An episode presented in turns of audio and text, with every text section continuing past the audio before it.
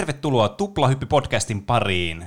Tänään, kuten aina ennenkin, teillä on juontajana minä, eli Pene, ja vieressäni istuvat Juuso. Hei kaikki. Ja Roope. Heipä hei.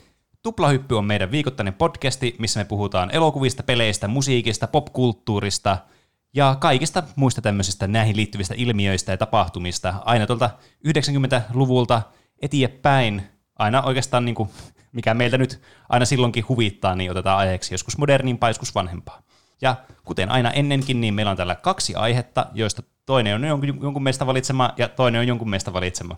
Kyllä. Ää, ja tänään meillä on aiheena seuraavat aiheet, eli katkon jälkeen päästään Roopen omaan aiheeseen, eli aika toivottuunkin tämmöiseen elokuvaan tai elokuvasarjaan, joka yksi elokuva tässä on nyt aiheena, eli Mission Impossible. Kyllä. Sitä oli parikin ihmistä muistaakseni toivonut. Mun mm. piti katsoa, ketä ne oli, mutta unohdin katsoa, joten tietävätköön itsensä nyt. Niin, kyllä. Ja sitä ennen meidän toinen aihe, joka on tällä viikolla Juuson valitsema, ja haluatko Juuso itse alustaa omaa aiheesi? Mä halusin puhua avoimen maailman peleistä, jotka minulla on nyt mielessä jostain syystä, koska olen vihdoin päässyt Death Strandingin läpi oh. sadan tunnin pelaamisen jälkeen. Onnea, onneksi olkoon. Ja se on yksi, niin kuin, yksi parhaista avoimen maailman peleistä, jotka laittaa muut, mitä mäkin olen pelannut tässä viimeisten vuosien aikana, niin omaan varjoonsa. Hmm. Ja sitten kun viime kerralla, pari viikkoa sitten puhuin sitä The Legend of Zeldasta, ja siinä tuli vähän puheeksi se, että sehän oli tämmöistä epälineaarista suunnittelua, jopa voisi sanoa sitä avoimen maailman peliksi. Mm. Mm. Ja sitten vähän vertasi sitä Super Mario Bros, joka tuli samoihin aikoihin, ja se oli semmoinen täysin lineaarinen. Niin sitten siitä halusin kyllä kuulla kuuntelijoiden mielipiteitä, että pitääkö kuuntelijat enemmän sitten avoimen maailman peleistä vai lineaarisista peleistä, ja sitten järjestettiin meidän Instagramissa, Twitterissä ja Discordissa kysely aiheeseen liittyen, että kummat on parempia avoimen maailman pelit vai lineaariset pelit. Mm. Vastauksia tuli toista sataa reilusti. Oho, Oi, se on, kyllä, se on monta. kyllä tosi monta vastausta. Eli jälleen ollaan niinku tieteellisiä siinäkin mielessä, että mm. meidän vastauksilla on tieteellistä arvoa sitten. Otoskoko on riittävä. Niin. Mutta saatte jännittää hetken, että kumpi on ollut kuuntelijoiden suosikki. Mm. Saanko mä heittää tähän väliin tämmöisen niin, äh, tuplahyppyklassikoksikin muodostuneen pubivisaa-jutun? No niin. Eli jos joskus teette tuplahyppyaiheisen pubivisan, niin tässä on teille yksi tämmöinen hyvä. Tiesittekö, että tämä aihe, eli tämä avoimen maailman pelit ja tämmöiset lineaarisiin peleihin verrattuna, niin oli yksi tuplahyppypodcastin ensimmäisistä aiheideoista. Itse asiassa ihan toinen aiheidea heti noiden niin demo-pelien jälkeen, mutta nyt vasta siitä tuli aihe nyt niin kuin puolitoista vuotta myöhemmin. Niin, meillä ei varata aiheita. Pene on vaan miettinyt sitä omassa mm. päässä tässä kaksi vuotta. Ja aivan, niin, tämä oli, niin siis Pene oli keksinyt tämän idean, mutta niin, Juuso ehti nyt ensin. Niin, eikä me tästä keskusteltu aikaisemmin, meillä oli vaan tämmöinen joku, sattuu vaan sama aihe periaatteessa. Niin. Hmm. Mutta eihän se haittaa. Mutta niin, mitä teillä niinku tulee avoimen maailman peleistä ekana mieleen? Tykkäättekö te näistä itse? No se riippuu tietysti pelistä. Niin. Kyllähän tähän voi aina heittää sen klassisen, että no se riippuu. Niin. Mutta niin. Sille yleisesti ottaen, niin kyllä mä itse tykkään enemmän tämmöisestä avoimesta maailmasta tai tämmöistä free roam-tyylistä pelistä kuin tämmöistä niin tosi lineaarisesta.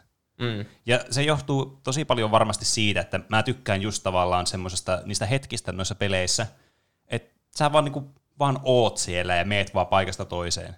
Ja tavallaan otat sitä niinku ympäristöä vaan katsele, että mitä siellä on ja kaikkea tämmöistä. Niin. Se on tosi paljon niinku se sun kokemus siinä, mikä sitten aiheuttaa niitä tilanteita, että sulla niin. on tämmöinen avoin maailma, sä oot se päähenkilö, joka siellä mm. seikkailee, kaikki ei ole käsikirjoitettu. Niin, kyllä, just se, että se tulee oikeasti semmoinen olo, että itse niinku menee sinne, minne haluaa mennä. Mutta niin. tietenkin kaikillahan on tietysti aina kolikon kääntöpuolet, että ei se nyt ole niin suora sanaista tietenkään, mutta tämä on niinku tämmöinen mun mielipide tästä asiasta, silleen niinku tälleen nopeasti. Mm. Mä voin ottaa vaihtelun vuoksi toisen näkökulman, että jos pitää noista valita, en halua valita, mutta jos pitää valita, niin se lineaarinen.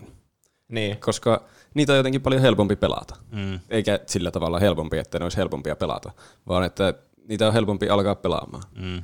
Se on, se on kyllä totta, että nykyään on huomannut sen, että jos on vähemmän aikaa käytettävissä peleille, mitä haluaisi pelata, niin sitten se lineaarisuus tekee sitä pelistä semmoinen helpommin lähestyttävää semmoista, että okei, mä tiedän, että mä pääsen tämän loppuun semmoisessa suhteellisen lyhyessä ajassa. Niin, niin. Joka on aika vakio aika, että voi katsoa niin. jostakin How Long to Beatistä, että okei, tämä menee kymmenessä tunnissa läpi. Niin. Niin. Sen tietää, että siihen ei tarvitse uhrata elämästä niin kuin vuosia. Mm, niin, kyllä.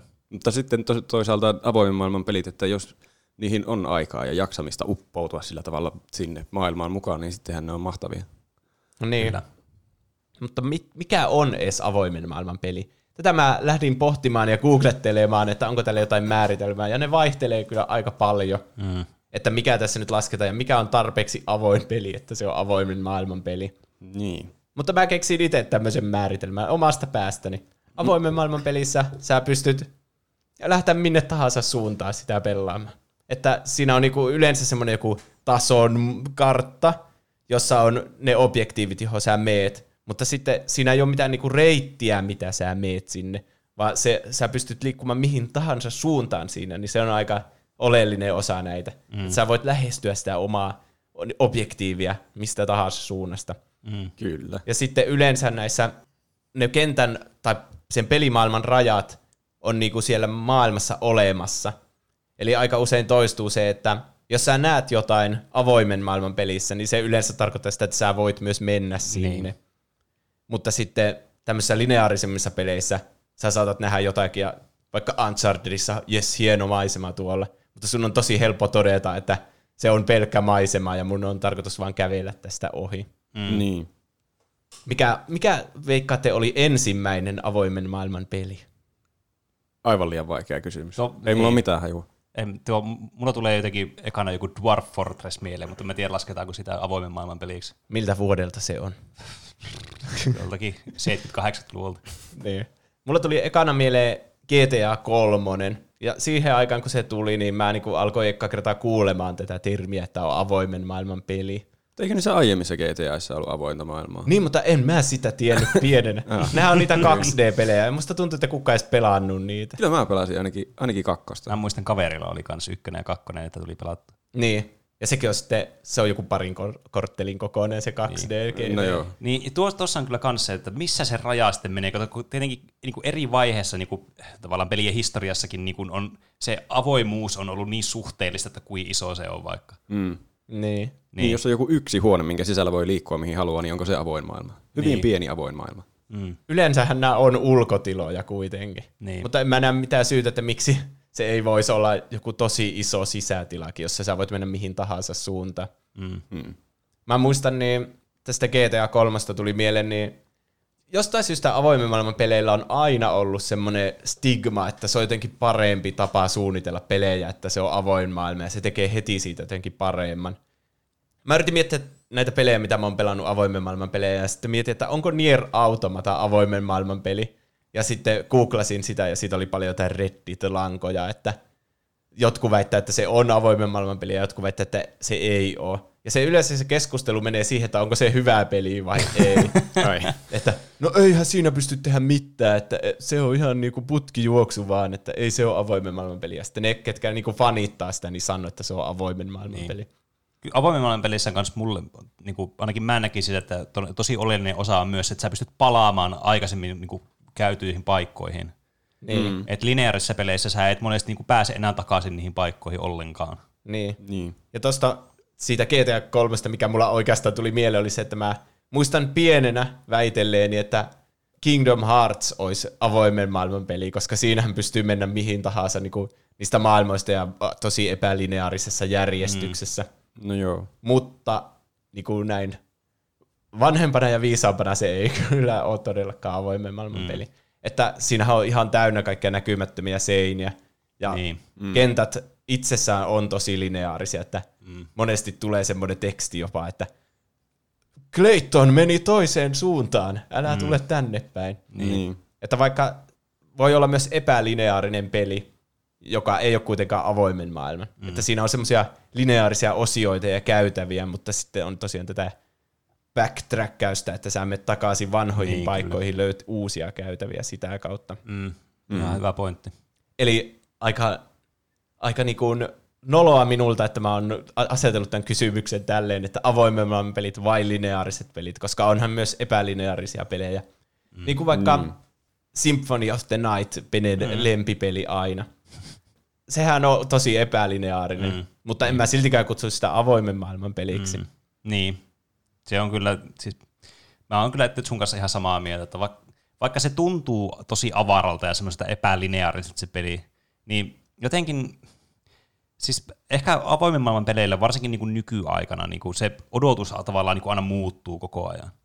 Et mikä niin kuin tuntuu semmoista avoimelta ja isolta ja mun on vaikea niin kuin tämmöisiä Metroidvanioita niin kuin mitenkään luetella avoimen maailman peleiksi. Niin. Vaikka ne onkin isoja ne alueet ja semmoisia, niin kuin, ne myös yhdistyy toisiinsa, mikä on mun mielestä kans yksi tosi tärkeä osa avoimen maailman peliä, että niin kuin ne paikat yhdistyy silleen järkevästi ilman, että sun tarvii hyppiä paikasta toiseen, niin kuin vaikka just tuossa mainitsit Kingdom Heartsin, missä hyppäät niin kuin niihin eri maailmoihin sitten.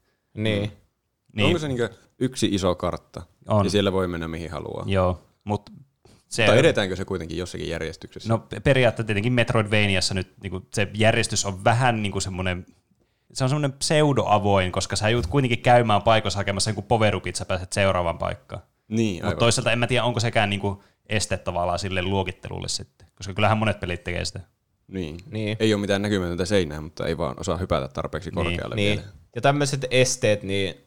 Niitä ei yleensä ole avoimen maailman peleissä, että tuonne käytävälle sä et pääse. Ja Metroidvania-pelit, vaikka ne onkin, sitten kun sä oot avannut sen kaiken, niin sä mm. pystyt mennä mihin tahansa tietenkin.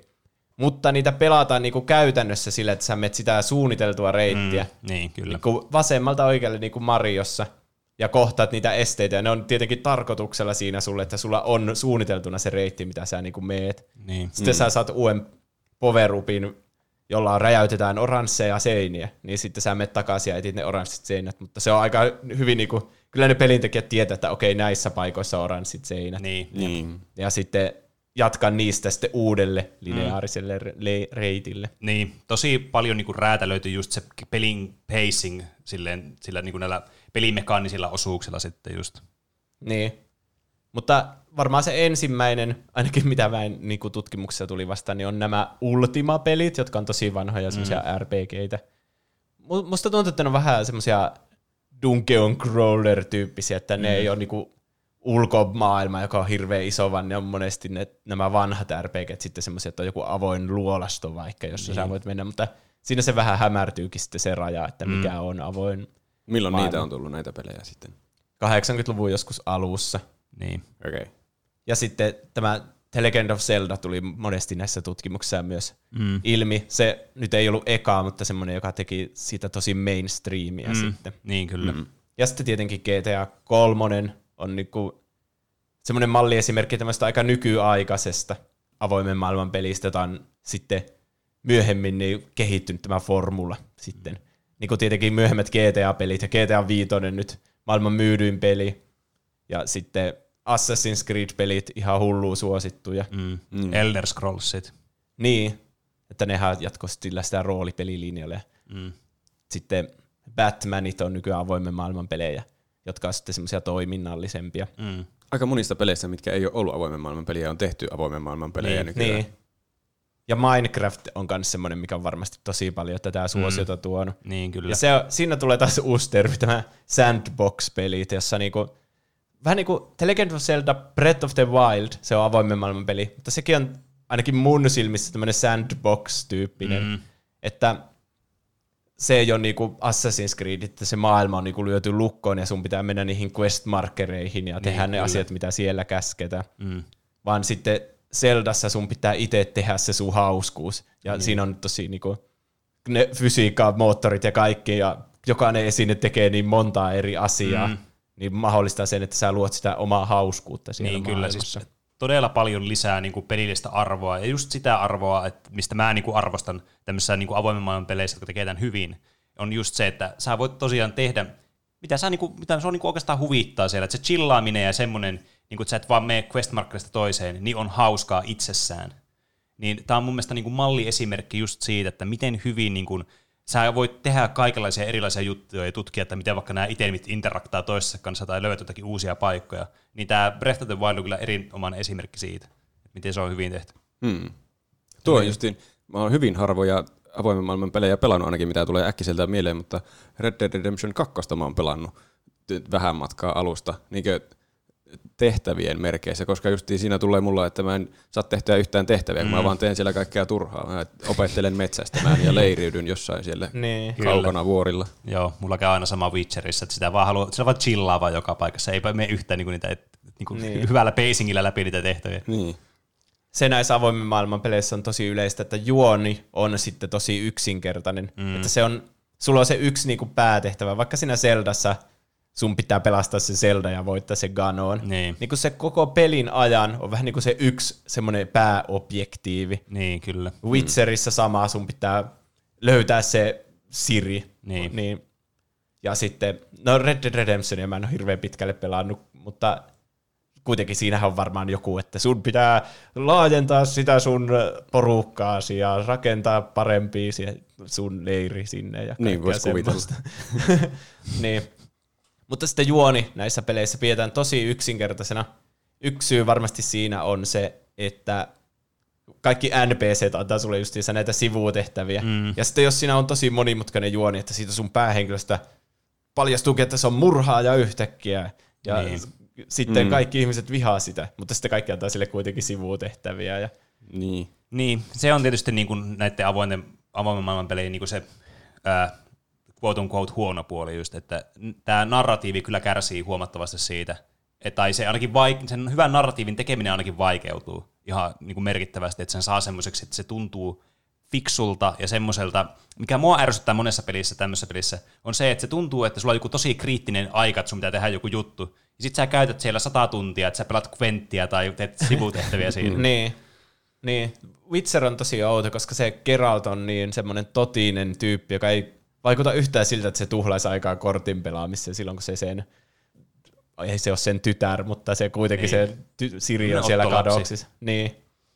Mutta Zeldassa, kun sun päätehtävä on voittaa se Ganon, ja kun sä aloitat sen pelin ihan noobina, ilman mitään varusteita, niin et sä voi vaan suoraan kävellä sinne Ganonin luo ja voittaa sitä. Niin. Vaan se peli on se, että sä valmistaudut koko ajan sitä viimeistä taistelua mm. varten. Niin. Niin se ei tunnu semmoiselta, että sä vaan pelaat kventtiä, etkä tee mitään järkevää. Niin, kyllä. Ka- kaikki, mitä sä teet siinä pelissä, on sitä, että sä valmistaudut. Mm. Mm. Ja siinä ei ole nyt silleen hirveä kriittinen aika, että sun pitää äkkiä tehdä mitään, mm. koska siinähän on muutenkin kulunut joku sata vuotta siitä, kun se, se Linko on ollut jossakin horroksessa, niin, niin ei se nyt yksi vuosi siihen päälle niin ole enää mitään. Niin. Kai niissä, vaikka niissä onkin yksinkertainen juoni, niin siinähän sitä itse koko ajan tekee sitä juonta, niin, kun kyllä. tekee jotakin tehtäviä tai jotakin ihan random mm. paskaa, mitä keksii tehdä siellä maailmassa. Niin. Ja näissä niin. monesti vielä niin kuin, yritetään panostaa sitten siihen, että sitten tämä niin kuin ympäristö on sitä tarinankerrallista elementtiä siinä mukana. Tietenkin näistä tämmöinen ympäristöllinen tarinankerronta, niin semmoinen hieno esimerkki, mikä mulla tulee tietysti aina mieleen, niin on Dark Souls-pelit, missä sulla ei periaatteessa kerrota ihan hirveästi juonesta, mutta se ympäristö tavallaan puhuu sen puolesta sitten. Mm. Niin näissä peleissä mm. pystyy just panostamaan sitten tähän, niin kuin vaikka tässä Breath of the Wildissa, että siinäkin tämä niin kuin ympäristö, mitä sä löydät sieltä ja mitä nämä niin kuin tekee nämä kaikki asukkaat siellä ja muuta, ja minkälaista niin kuin tarinaa niillä on ollut se viimeisen sadan vuoden aikana siinä, niin rakentaa myös hyvin sitä tavallaan sitä isompaa tarinaa sitten ja sitä pääjuonten kaarta sitten. Mm. Niin. Ja sitten siinä pelataan Linkillä, joka on just se pelaajan linkki sinne, niin sanotusti sinne pelimaailman, niin kuin sanoin pari viikkoa sitten. Niin, aivan. Niin. Voi kierrättää punaja. Niin. Joka sitten ei vastaa edes niille N P C:ille mitään, vaan ne vaan antaa sille niitä tehtyä. Se jotenkin sopii siihen, että sä oot niinku siellä pelimaailmassa sen Linkin saappaissa.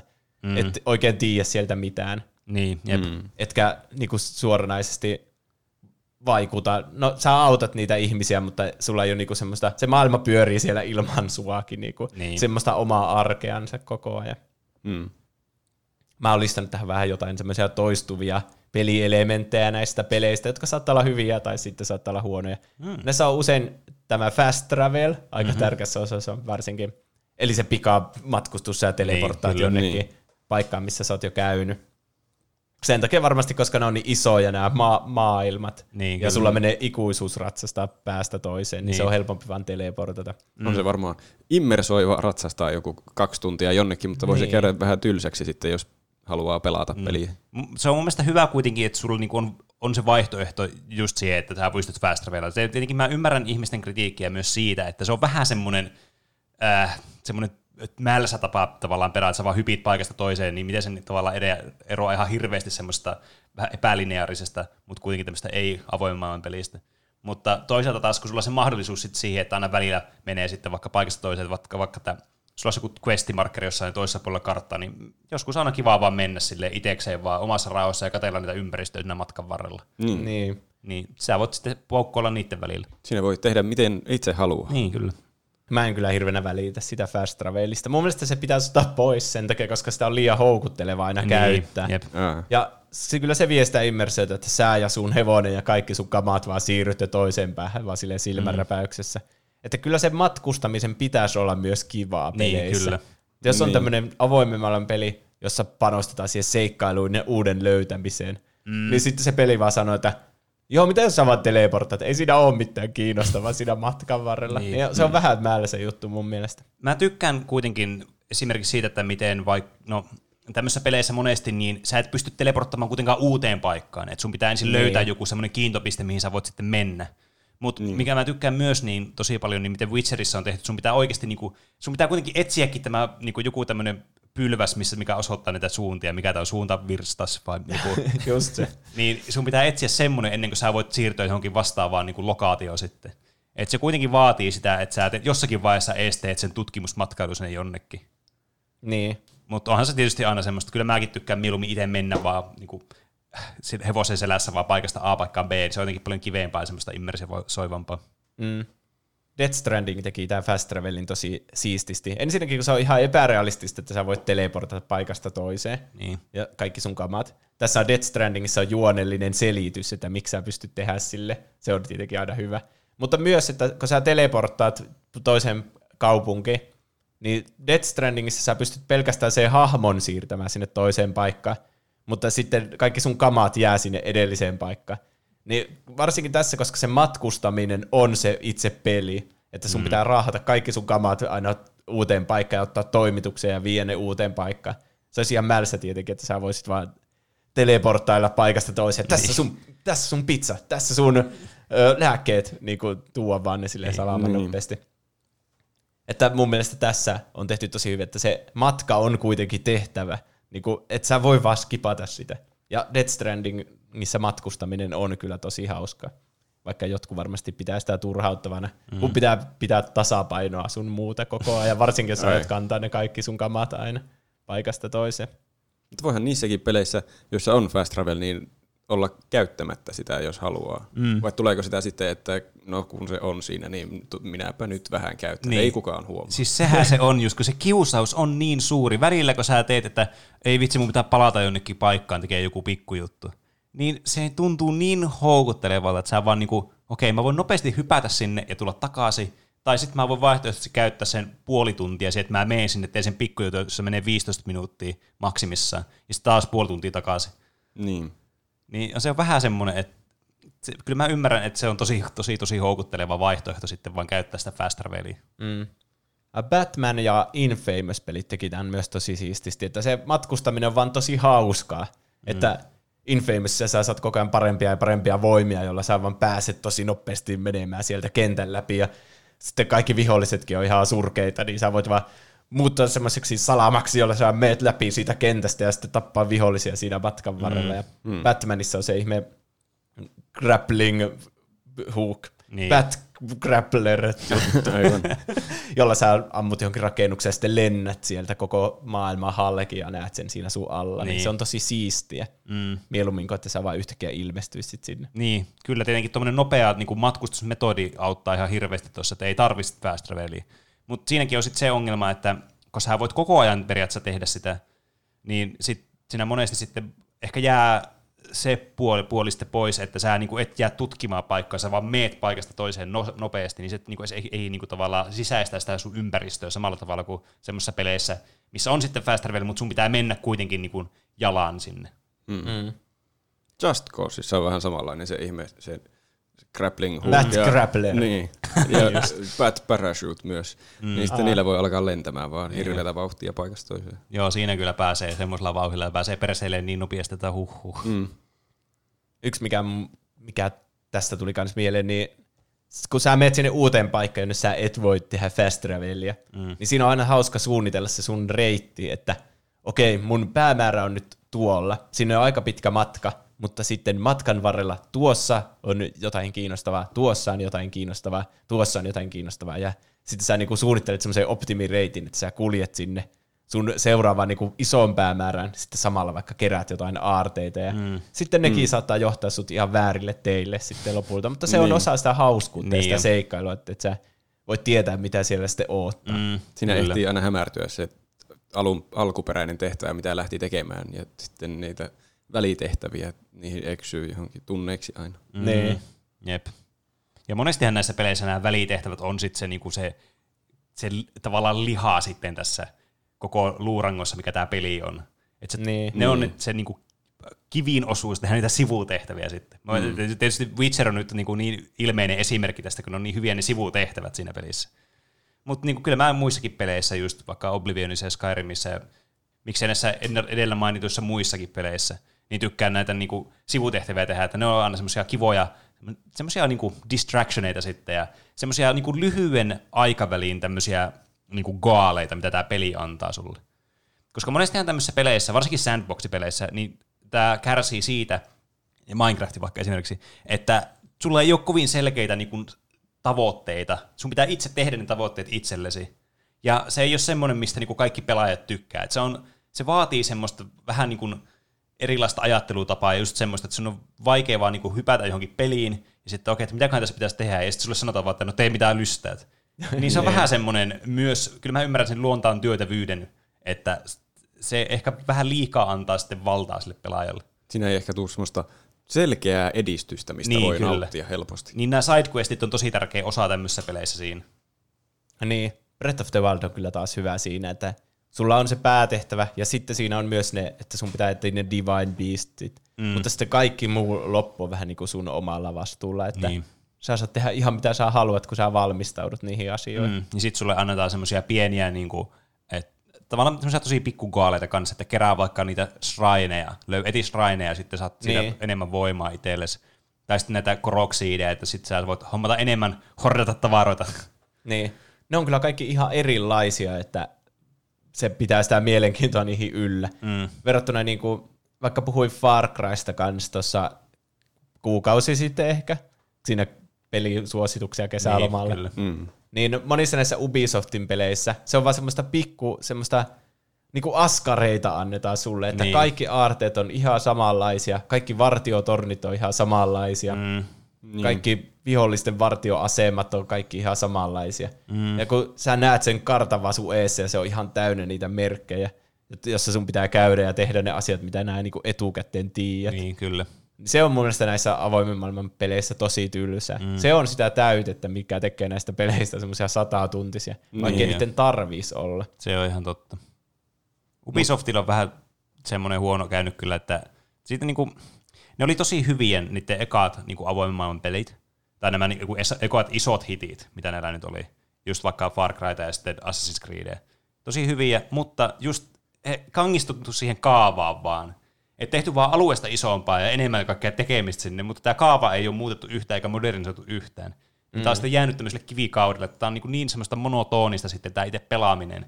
Vaikka nämä olisi temaattisesti tosi kiinnostavia, niin kuin vaikka Assassin's Creed Odyssey on semmoinen, mikä mua kiinnostaisi ihan hirveästi. Se vaikuttaa tosi hienolta se ympäristö. Mä oon itse asiassa pelannut sitä.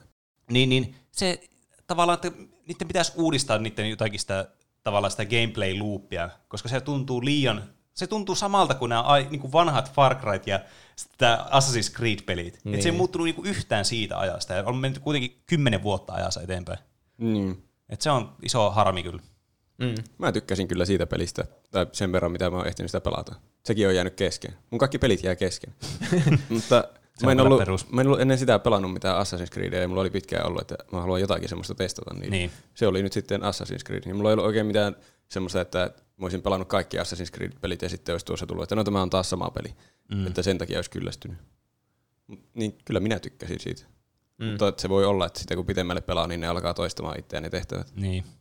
Mä vaan tiedän siitä, että se on hullun pitkä. Ja mm. sitten siinä oli just se, että voi ostaa sen, että sä saat kaksi kertaa nopeampi X P:tä. Mm, niin, niin ah. tässä vielä on mikromaksuelementti, mutta ei nyt mennä siihen tässä. Niin. Ja näissä se peleissä on tosi yleistä se, että se sun tilanne on koko ajan sama siinä niin kuin juonessa, että ne kaikki N P C:t tosiaan niin kohtelee sua täsmälleen samalla lailla. Siitä huolimatta, että onko sä päässyt sen pelin läpi vai et. Koska mm. yleensä näissä, vaikka sä pääset sen pääjuonen läpi, niin sittenhän sut laitetaan takaisin sinne avoimeen maailmaan, että mm. jatkaa tätä. Ja sitten eihän ne N P C:t tiedä, että onko sä päässyt sen läpi. Mm. Se on tietenkin aina tosi coolia, jos ne reagoi johonkin, että oo sankarimme, sinä pelastit maamme. Niin. Niin. Nyt käy poimimassa mulle porkkanoita.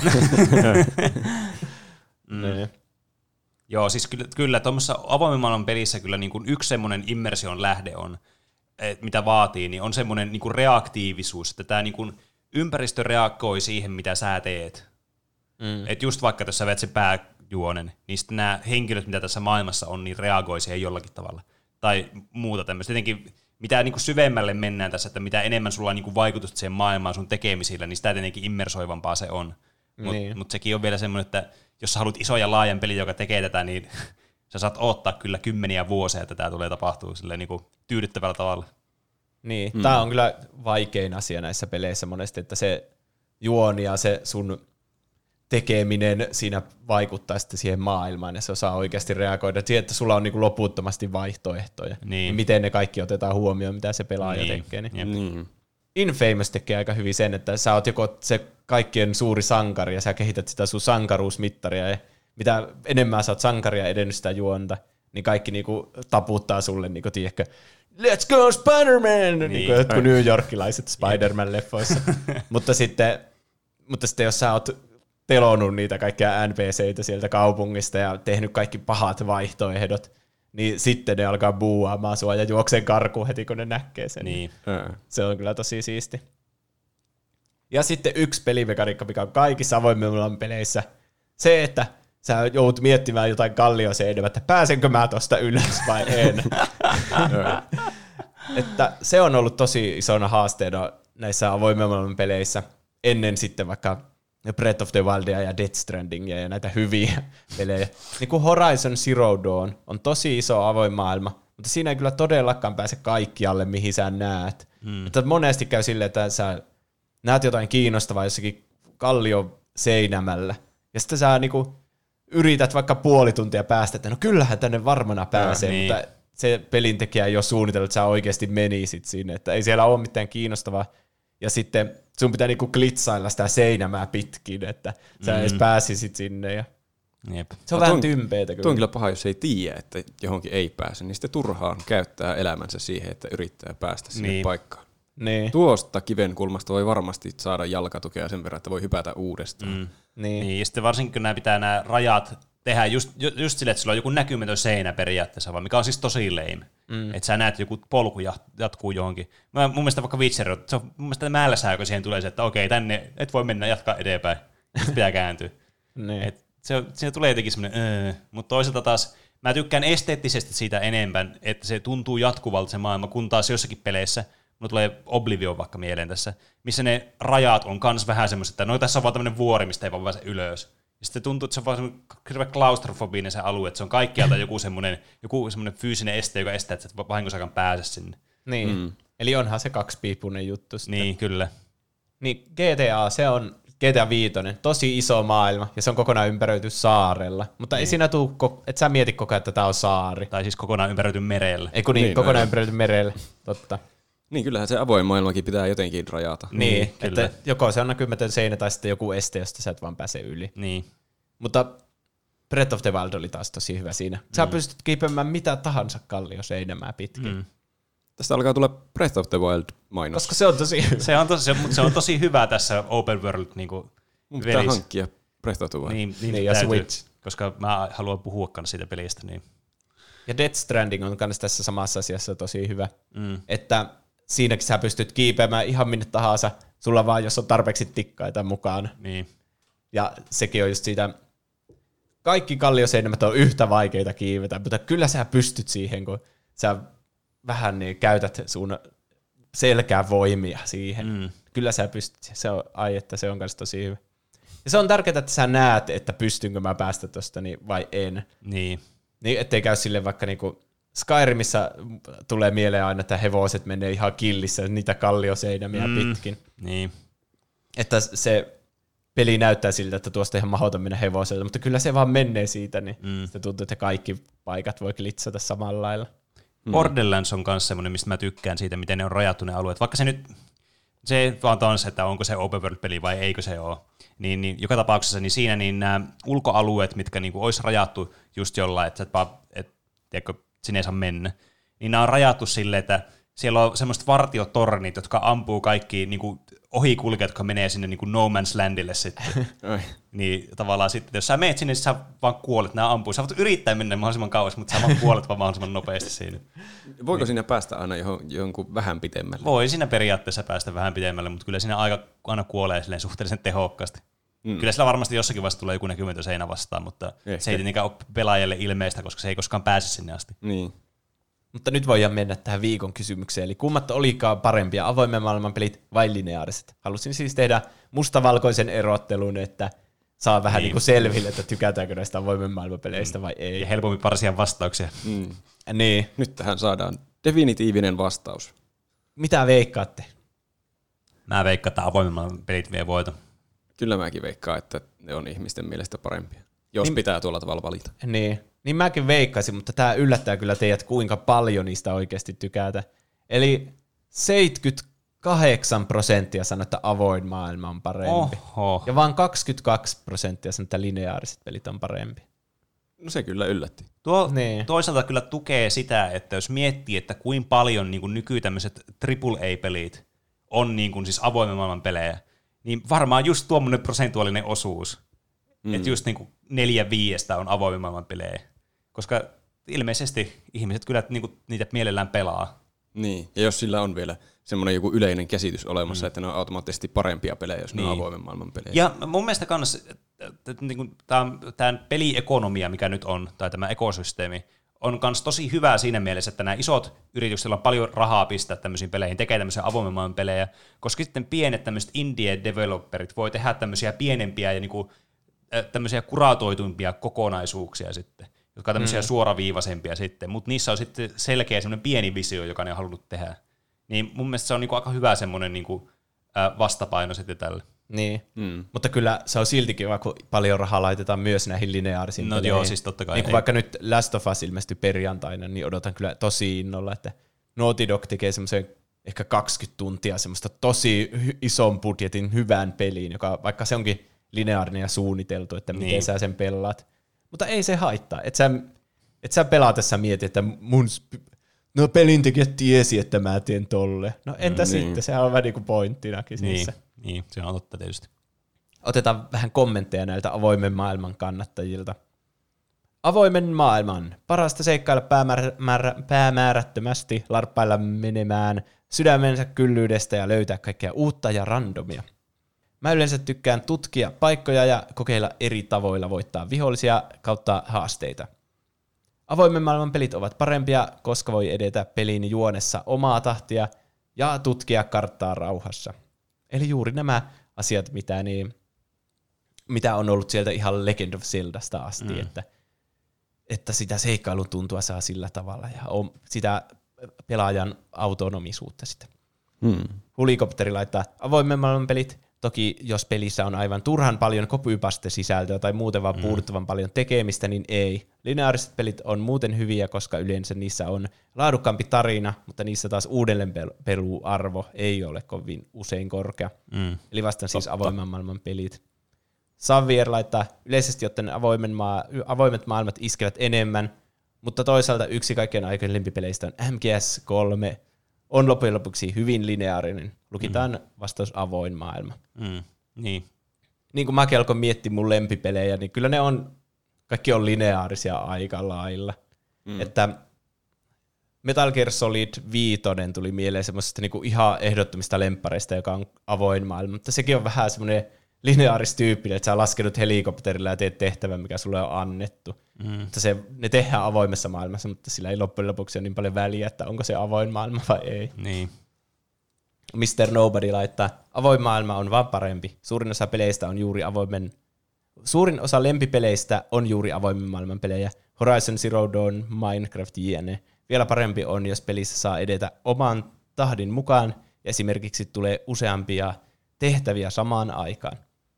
Hmm. Paarimikko laittaa, riippuu pelistä aika paljon, kun jossain The Last of Usissa se lineaarisuus on ihan hyvä toisinaan, vaikka Jedi Fallen Orderissa on kivan iso avoin maailma. Sitten äh, hyvällä juonella lineaarinenkin toimii, mutta pääasiassa itse tykkään enemmän avoimista maailmoista. Sitten itse tykkään avoimman maailman peleistä enemmän, koska niitä on tullut enemmän pelattua. Esim. G T A, Need for Speed, Forza, Far Cry, Assassin's Creed, Lego-pelit, totta kai Minecraft ynnä muut. Mutta lineaarisetkin on kyllä hyviä. Onhan esim. Uncharted ja The Last of Us lineaarisia. Ja molemmat kuuluu mun lempipeleihin. Eli näissäkin on sitä, että saattaa oma suosio mennä sille avoimemmalle mm. peleille, mutta kyllähän kaikki arvostaa kuitenkin lineaarisiakin. Niin, kyllä. Eihän nää, eikä nämä ole tietenkään toisiaan niinku poissulkevia, että eihän tämmöistä ei. niinku absoluuttista mustavalkoista valintaa koskaan tarvitse tehdä. Niin, että en enää ikinä pelaa. Niin, kyllä. Että kaikilla peleillä on kuitenkin oma paikkansa ja aikansa. Ja niin. Sitten vähän lineaaristen pelejen kannattajilta. Putkijuoksupelit olen yleensä pelannut läpi asti. Mä veikkaan, että tuo niinku viittaa siihen, että ne on vaan lyhempiä ja helpompi. Niin, sille. Kyllä. Mm.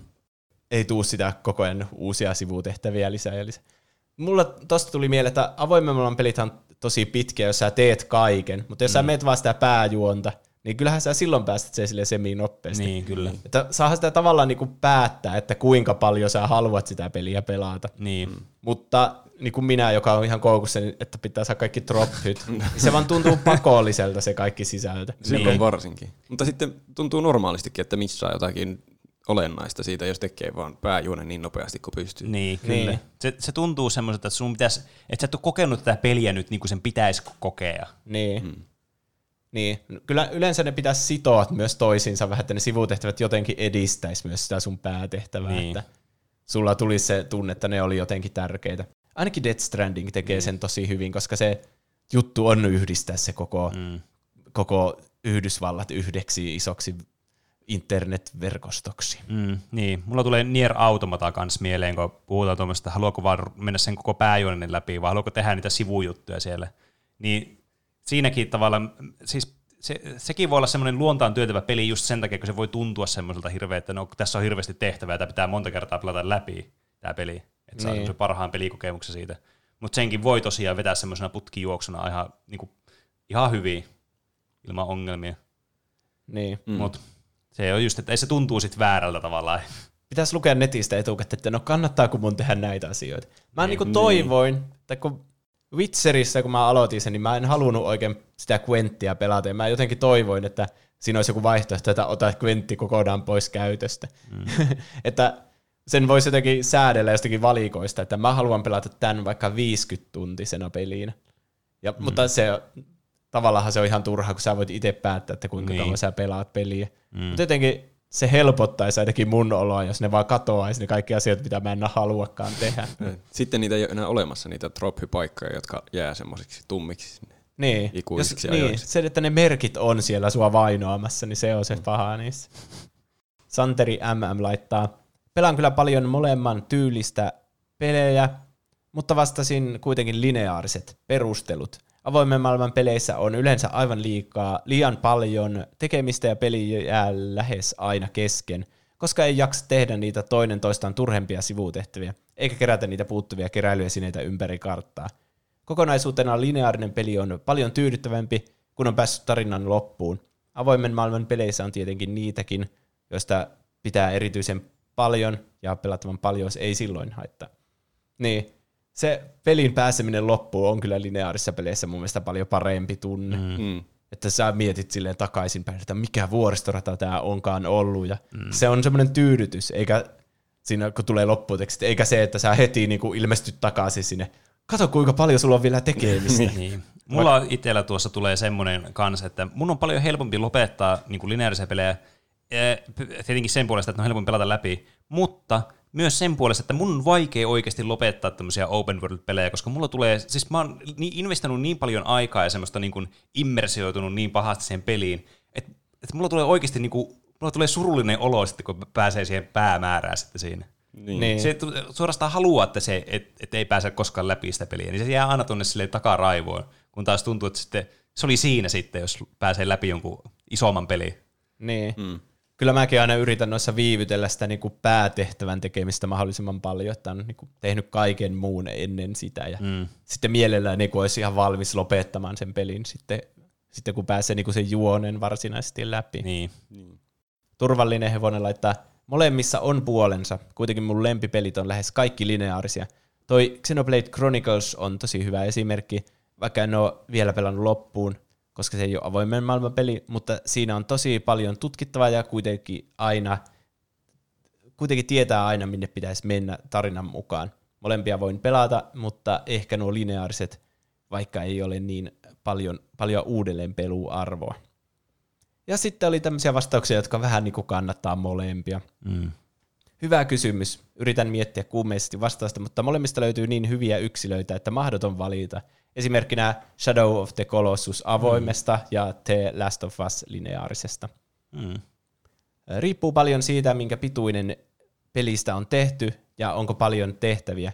Minun mielestä pitkille peleille sopii avoin maailma ja parin tunnin elämyksiin lineaarinen pelimaailma. Mm. Tuo Shadow of the Colossus on kyllä hyvä esimerkki siitä, että jos haluaa niin kuin tämmöisen avoimen maailman, mutta haluaa semmoisen suhteellisen lyhyen peliin, niin se niin. on aivan eriomainen kyllä siihen tarkoitukseen. Koska siellä ei ole mitään siellä maailmassa, en, niin. niitä, niitä jättiläisiä, joita sun pitää siellä tappaa. Niin. Mutta se on silti tosi tunnelmallinen se maailma itsessään.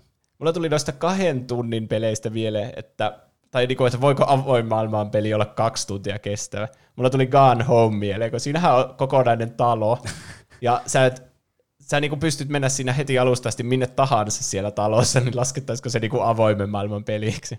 Niin, mutta si- niin. avoimen si- talon peliksi. Niin, mutta siinä on rajana niinku sen talon seinät, jotka niinku pätisivät tuohon niinku selitykset, että mikä on avoimen maailman peli, että ne reunat siinä on niinku alueelliset reunat, josta sä et voi, voi mennä läpi. Mm-hmm. Tiedätkö? Kyllä mä äänestän, että tuo on avoimen maailman peli, vaikkakin aika pieni. Niin. Niin. No, se on kuuntelijoiden päätös. Joo, mä jätän äänestämättä, koska mä en ole ihan varma. Tämä nyt semmoisen filosofisen kysymyksen tähän suorastaan. Maako laittaa, molempi parempi. Kotullisessa ajassa pelattava putkijuoksuseikkailu tyyliin Resident Evilit on todella mainioita, aja, mainiota ajanvietettä. Sekä ne voi pelata useaan kertaan haastaen itseään. Mutta sitten on esim. Far Cry kolme viisi, joissa on iso kartta ja paljon tekemistä, joten aivan pelistä kiinni. Hmm. Aged Armadillo laittaa, mielestäni parasta on sekoitus molempia. Esimerkiksi Souls-peleissä maailmat ovat tavallaan avoimia, mutta koostuvat lineaarisimmista alueista, mm. mikä mielestäni mahdollistaa alueiden kokemisen optimaalisesti. Mm. Joo, ja varsinkin näissä peleissä se niinku, tosi paljon niinku, vaikuttaa myös se, mikä se niinku, on koko niinku, tämä kartan design, että miten se on suunniteltu semmoiseksi, niinku, että asiat niinku, yhdistyy jostakin kohdista. Tämä on kyllä malliesimerkki semmoisesta pelistä, mutta ei nyt mennä siihen.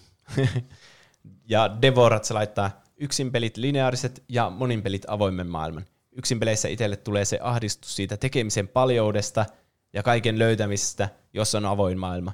Ainoa mitä avoimen maailman pelejä on jaksanut pelata, niin on Falloutit ja Witcher.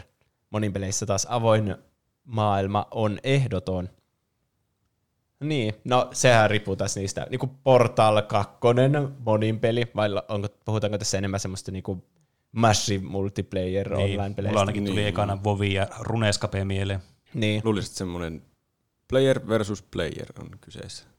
Niin, no niin, massive multiplayer online-peleissä nyt sehän on aika ehdoton tietenkin se avoin mm. maailma. Mm. Karvalakki laittaa, äänestin molempia, en oikeastaan pelejä ostaessa mieti, onko siinä lineaarinen vai avoin maailma.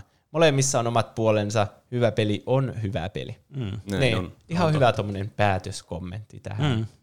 Mä kyllä mietin, että siinä peliä ostaessa onko se avoin maailma. Yleensä mä katson myös, että kauanko sen pelaamisessa kestää, pelaamisessa kestää niin kuin läpi asti pelaamisessa. Mm.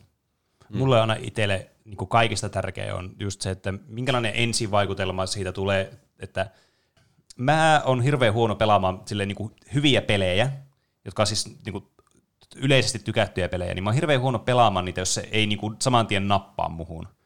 Niin tavallaan siihen lähteminen on vähän sitten semmoinen vaikea, niin mulla pitää olla niin kuin se ensivaikutelma tässä, että ei vitsi, mä haluan testata tuota, oli se sitten tavallaan lineaarinen tai avoin tai mikäli ei kahden tunnin vai kahdestaan tunnin testi. Niin. On se vähän vaikea lähteä pelaamaan jotakin sillain pakolla vaan. Pelkästään sen perusteella, että jotkut muut on sitä mieltä, että sitä kannattaa niin, pelata. Niin. Et tietysti löytyy myös semmoisia pelejä, jotka on sille, että okei, no tää oli hyvä pelata. Että sitten tykkää sitä, kun sitten pelaa sitä, mutta se, siihen lähteminen on aina sitten se vaikea osuus kuitenkin. Niin.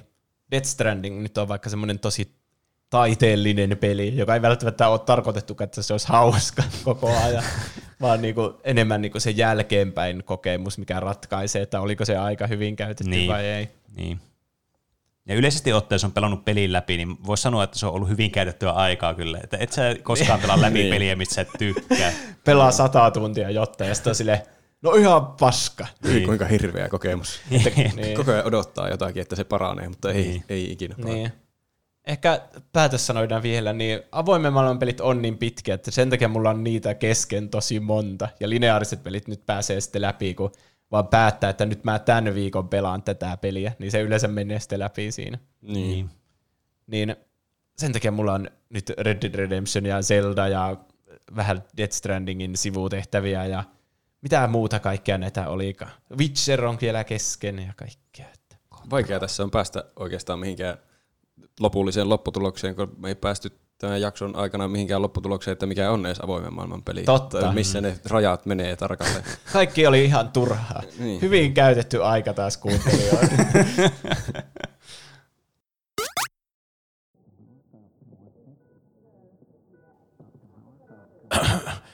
Jones, kuinka saatoit? Hän avaa silmiä. Tohtori, tohtori Hennes, tulkaa pian. Potilas virkoaa. Herra Daniels, olen tohtori Hennes. Mikä on vointinne? Voitte kutsua minua Jackiksi. Missä minä olen? Olette sairaalassa. Potilastietojenne mukaan teidät löydettiin satamarakennuksesta ampumahaava vatsassa. Satama. Panttivanki. Jones. Minä en voi olla täällä. Hän pääsee karkuun. Sinun täytyy ymmärtää jotain. Ketä ikinä etsitkin, on luultavasti ollut poissa jo tovin. Olet ollut koomassa kuusikymmentäyhdeksän vuotta. kuusikymmentäyhdeksän? Mitä? Katsohan ulos.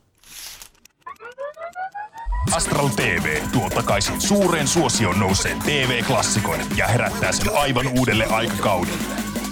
Tänä kesänä etsivä Jack is back.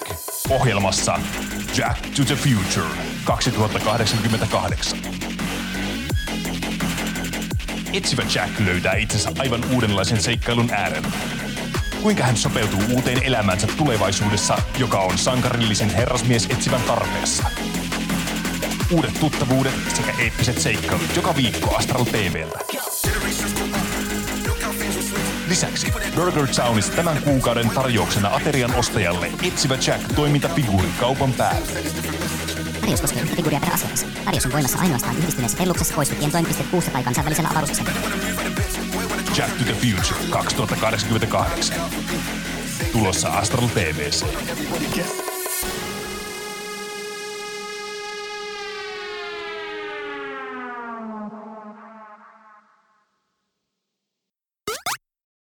Ja tervetuloa takaisin kanavalle.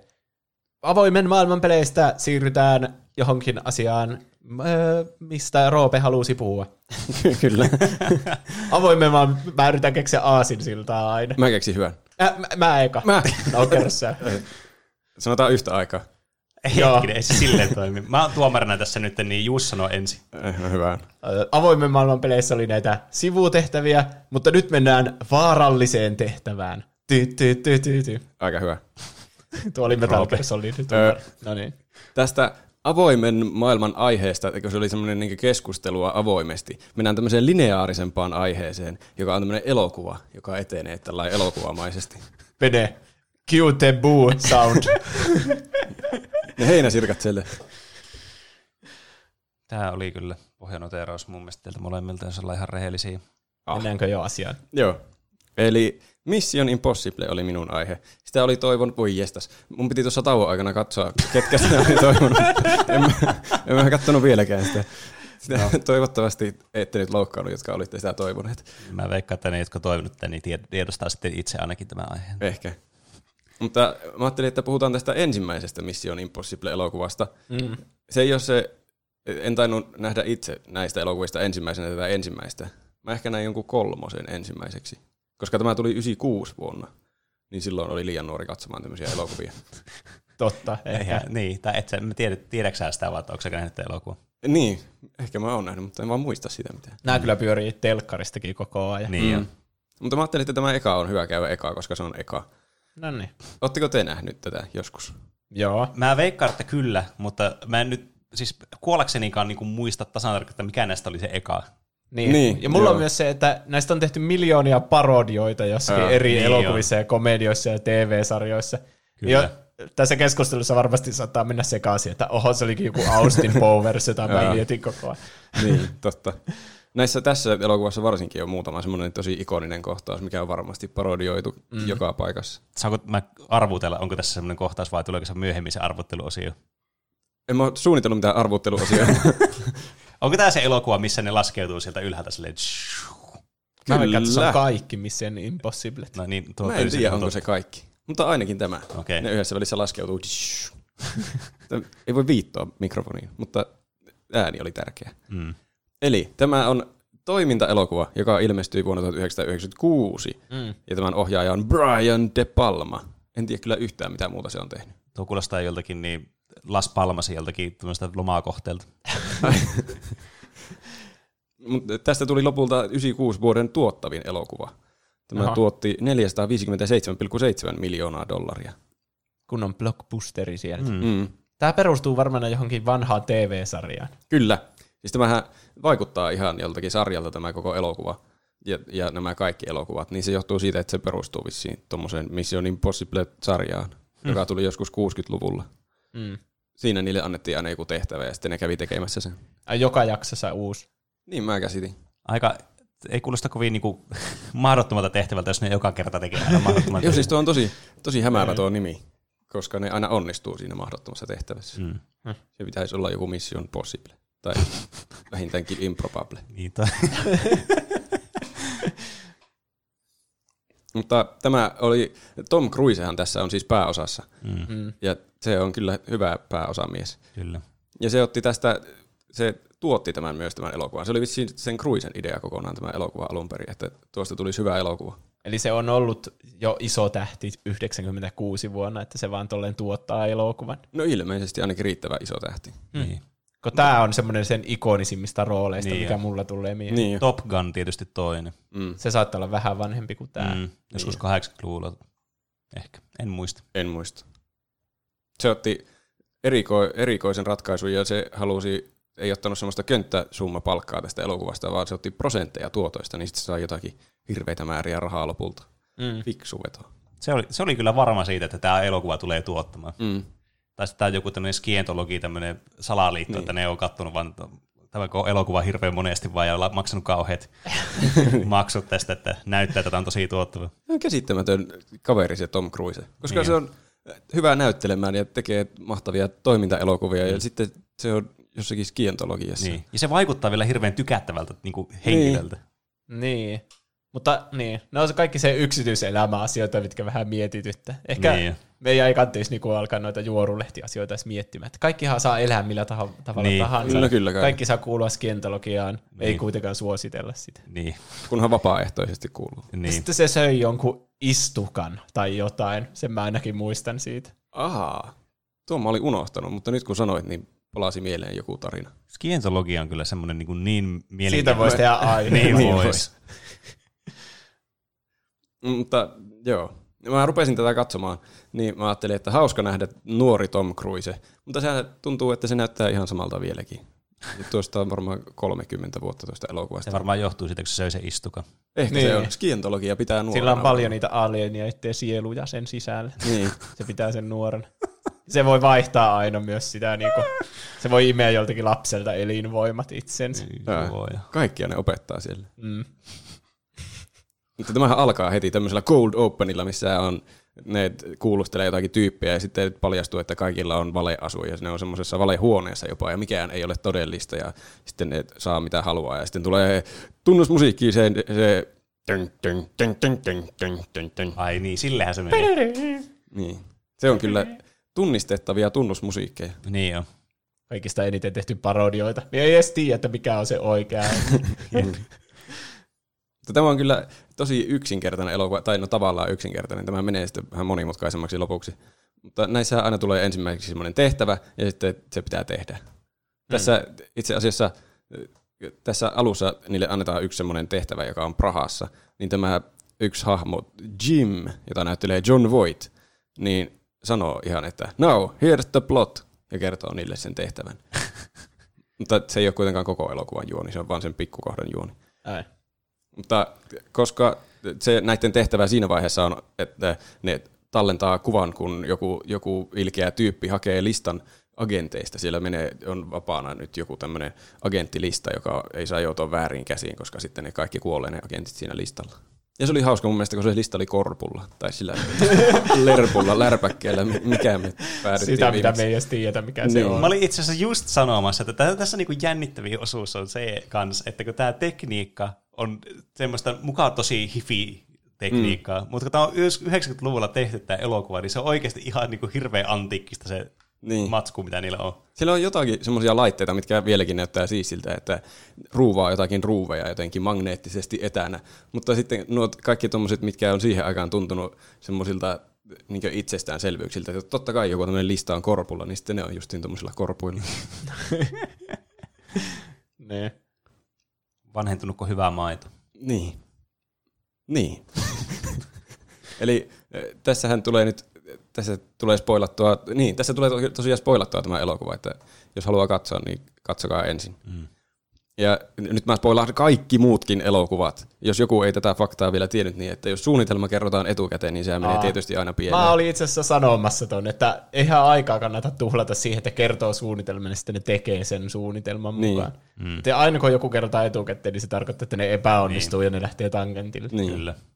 Eli tässäkin käy näin.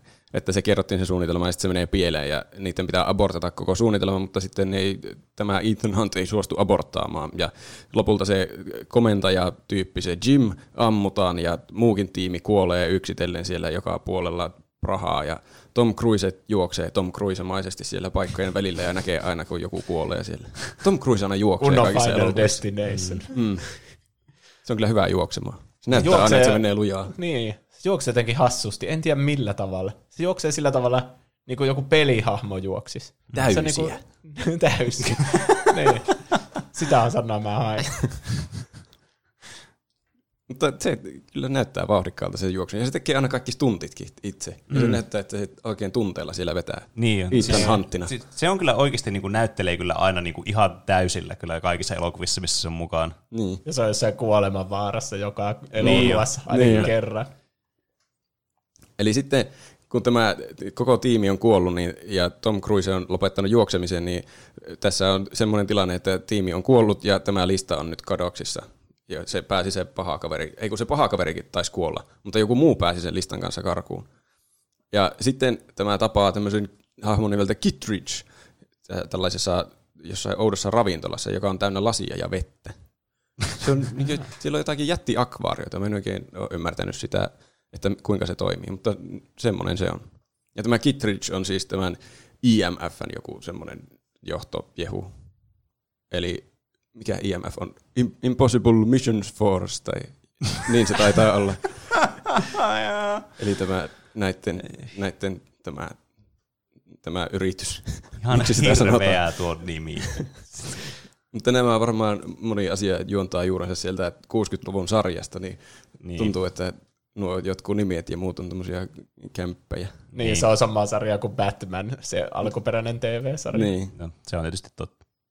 Eli tämä Kittridge selittää sille, että on tämmöinen hahmo Max, joka on joku ase-dealeri, haluaa ostaa sen listan ja se on nimennyt sen tehtävän Job yksi kolme neljä, mikä on outo nimi tuommoiselle yksinkertaiselle tehtävälle. Ja se selittää, että I M F:ssä on myyrä, joka on sitten niinkö toimittamassa sitä listaa sieltä I M F:stä sille Maxille. Ja tämä koko Praha-missio oli vaan huijausta, että ne löytäisi sen myyrän sieltä I M F-joukosta. Ja koska tämä Ethan on ainoa nyt siitä tiimistä hengissä, niin sinne tietenkin luulee, että se on nyt se myyrä ja se on tappanut koko tiiminsä sillä.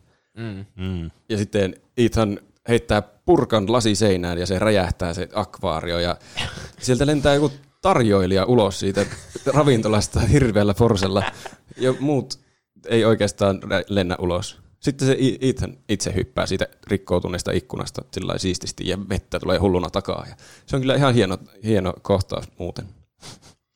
Ja sitten alkaa takaa jo Ethan jahti. Niinpä. Ethan hunt. Ah. Tin, tin, tin, tin. Olipa kyllä. Wow. Uploadit. Ei kun ei mun tarvitse enää sanoa uploadit. Meillä, meillä on uploadit tuolla koneessa. Jep.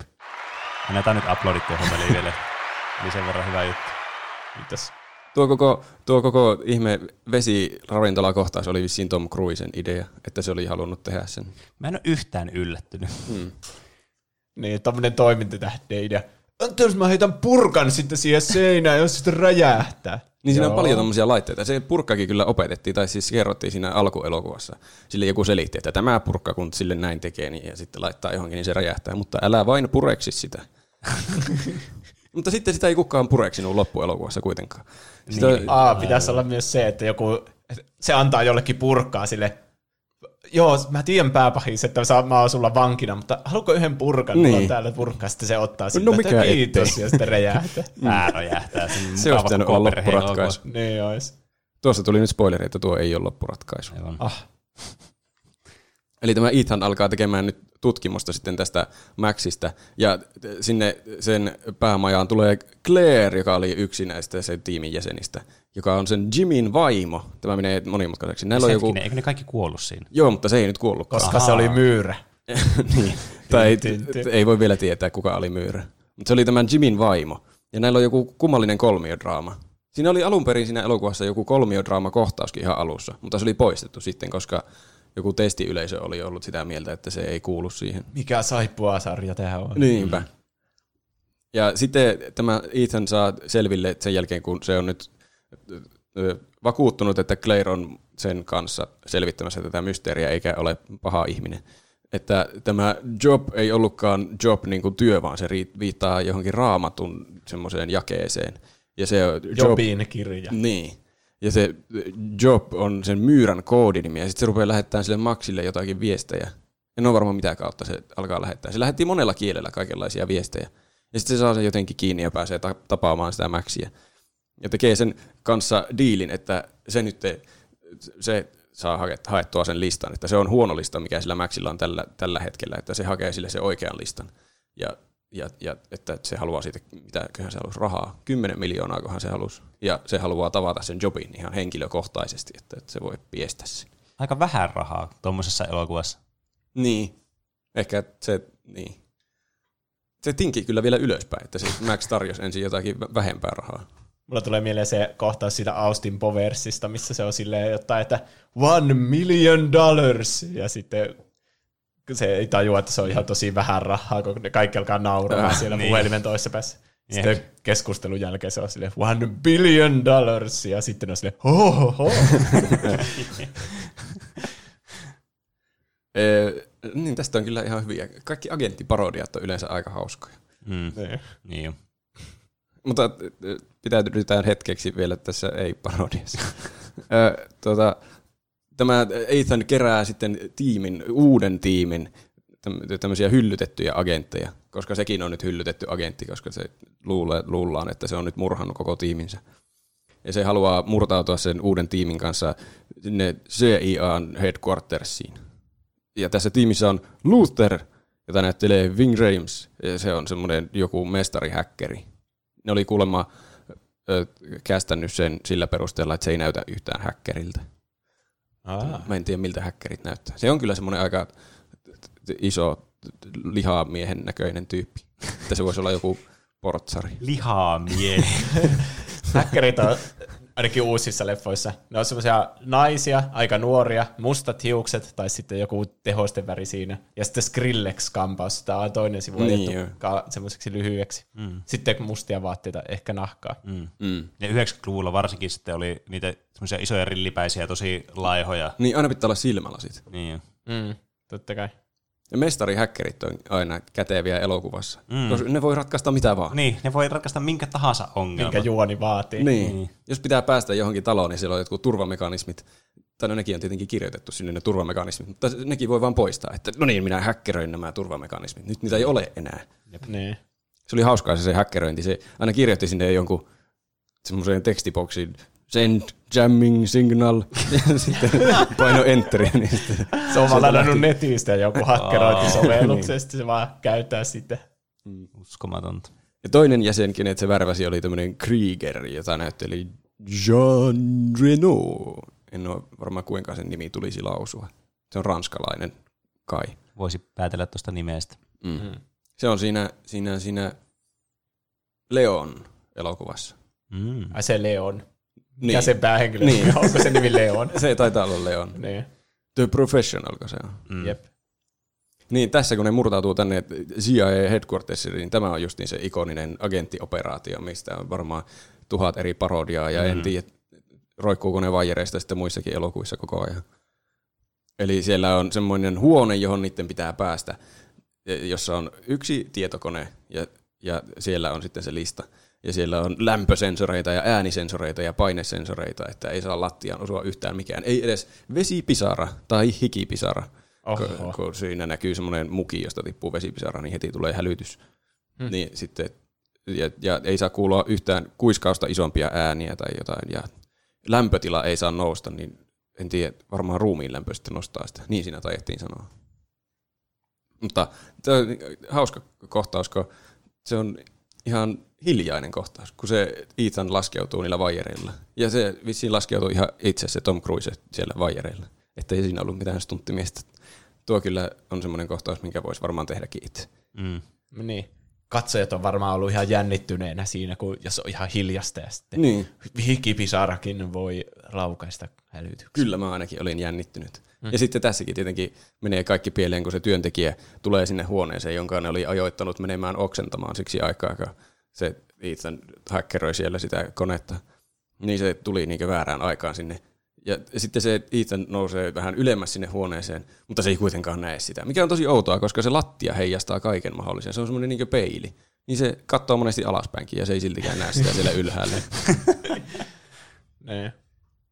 Se oli vissiin koko ajan jotenkin ei ollut saanut tasapainoiltua, kun se yhdessä välissä on siinä ihan lattian yläpuolella, sillä että mikä mm. tahansa osuu lattiaan, niin sitten tulee hirveä hälytys, niin sillä oli koko ajan mennyt tasapaino, niin sitten se oli laittanut sen kenkiin kolikoita, niin sitten se oli jotenkin pysynyt paremmin. Niin luki IMDb:n trivia-faktoissa. Wow. Mä uskon sen. Mm. No IMDb:n trivia-faktat on niin randomeita nuo jutut, että niitä on pakko olla totta, että ei kukaan voi keksiä tuommoista juttua. Niin. Niin, sitten, eli se tuota, saa sen ladattua sinne, olikohan se tällä kertaa semmoinen pieni C D-levy, mihin se lataa sen listan. Oha, mutta, uusta, uutta teknologiaa. No, niinpä. Kyllä. Ja tuota, se Krieger oli siellä pitämässä sitä köyttä siellä ylhäällä, niin se kusee kaikki hommat. Sinne tulee joku rotta ja sitten se meinaa tiputtaa sen Ethanin ja siinä se joutuu sitten sinne lähelle sitä lattiaa. Ja sitten lopulta, kun se saa tapettua sen rotaan jotenkin, mä en ole ihan varma millä se tappaa sen. Puree sen hengiltä. Tai sitten jollain veitsellä, kun sitä ei näytetä. Se on vaan kuollut se rotta sitten siellä. Niin sitten kun se saa sen Ethanin taas ylös sieltä, niin sillä tippuu veitsi sinne pöydälle. Ja sitten se tulee se työntekijä, että hei, täällä on veitsi, ei täällä äsken ollut veistä. Ja sitten se laittaa hälytyksen, mutta ne ehtii jo ennen pois sieltä, kun sinne tulee. Ne on naamioitunut joksikin palomiehiksi, millä verukkeella ne alun perin pääsikin sinne paikkaan. Hmm. Hmm. Mitä jos ne olisi käynnistynyt hälytykseen, mennyt palomiehinä sinne, että me tultiin katsomaan, mikä täällä on hälyty- hälytyksen aihe, ja sitten ottanut sen levyykkeen ja lähtenyt. Ah, teillä taitaa olla tulipalo tuolla, tuolla huoneessa juuri, missä on tuo tietokone. No kyllä näissä aina mahdollisimman monimutkaisesti halutaan tehdä kaikki asiat. Mm, niin. Mutta se on jotenkin siistiä aina. Mä muistan ainakin lapsena, niin mun mielestä tämmöiset to- tosi niinku monimutkaiset juonet, missä oli kaikkia vekohtavia ja muita, niin nämä oli niinku the shit. No niinhän ne on. Nämä on, niinku, siis näitä on niin viihdyttävää seurata. Ja tässäkin elokuvassa se on justiin tämän elokuvan suola, nuo agentointikohtaukset, mm. missä taiteillaan jossakin tuommoisessa vaijerissa justiin, ja mikä tahansa voi laukaista hälytyksen. Niin, kyllä. Sitten selviää, että tämä Jim onkin elossa, ja sillä on yskä. Se on siis ilmeisesti melkein kuolemassa, niin se ainakin esittää. Ja sitten se kertoo tälle Ethanille, että tämä Kittridge on se myyrä, joka jahtaa sitä Ethania tällä hetkellä. Mutta Ethan on päätellyt, että Jim onkin myyrä. Ja että tämä Krieger, joka oli siinä sen tiimissä, on sen Jimin apurina tässä sen oudossa juonessa. Ja nyt ei tiedä ketään uskoa. No niin. Sepä se. Tai no Ethania ehkä.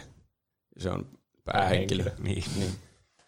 Mutta sitten edetään, tai siis se on aikatauluttanut, sopinut Pariisissa junassa antavansa listan tälle Maxille, kun se on nyt saanut sieltä ja headquartersista sen listan, niin se on sopinut sen Maxin kanssa, että ne menee Pariisiin junaan ja siellä se saa sen listan ja sitten ottaa itse ne rahat ja tapaa sen Jobin, joka nyt on ainakin sen mielestä se Jim, kyllä.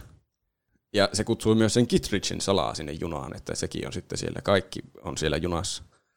Eli sitten tämä maksaa listan ja ohjaa Ethanin niiden rahojen luokse, ja Ethan taisi ohjata sen Clairin sinne vaunuun, missä ne rahat oli. Ja sitten siellä on Jim istumassa siellä vaunussa, ja sitten Claire tulee sinne, että voi, voi joku Jim, pitääkö Ethan varmasti tappaa. Ja sitten selviää, että Claire oli myös mukana siinä Jimin juonessa. Oho, tämä on melkoista. Mutta sitten selviää, että Jim ei ollutkaan siellä huoneessa, vaan se oli Ethan Jim-naamarissa.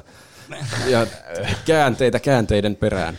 Siis tämä on kyllä se, mikä mulla tulee aina näistä Mission Impossiblesta mieleen. Nämä helvetin naamarit, mitä näillä on joka niin. elokuvassa. Siinä ei voi ikinä luottaa mihinkään. Niin, niin ja ne naamarit, niinku, ne on ihan niinku flawless, että niistä ei mitenkään voi tietää, että niin. se on niin. se kueri. Niiden pituus ja koko ruumiin rakenne muuttuu sen naamarin voimasta.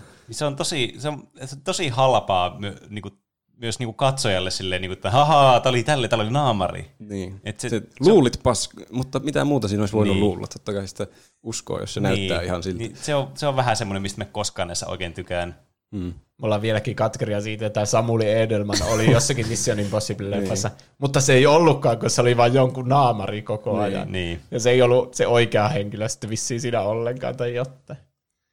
Oliko? Kai se oli joku henkilö, niin, mutta oli. Näkyykö se oikeana sinä henkilönä missään vaiheessa? No, en muista. Muistaakseni siinä oli joku taistelukohtaus, missä se vaan kuoli. Oi ei. No Suomi mainittu kuitenkin. Niin. Mm.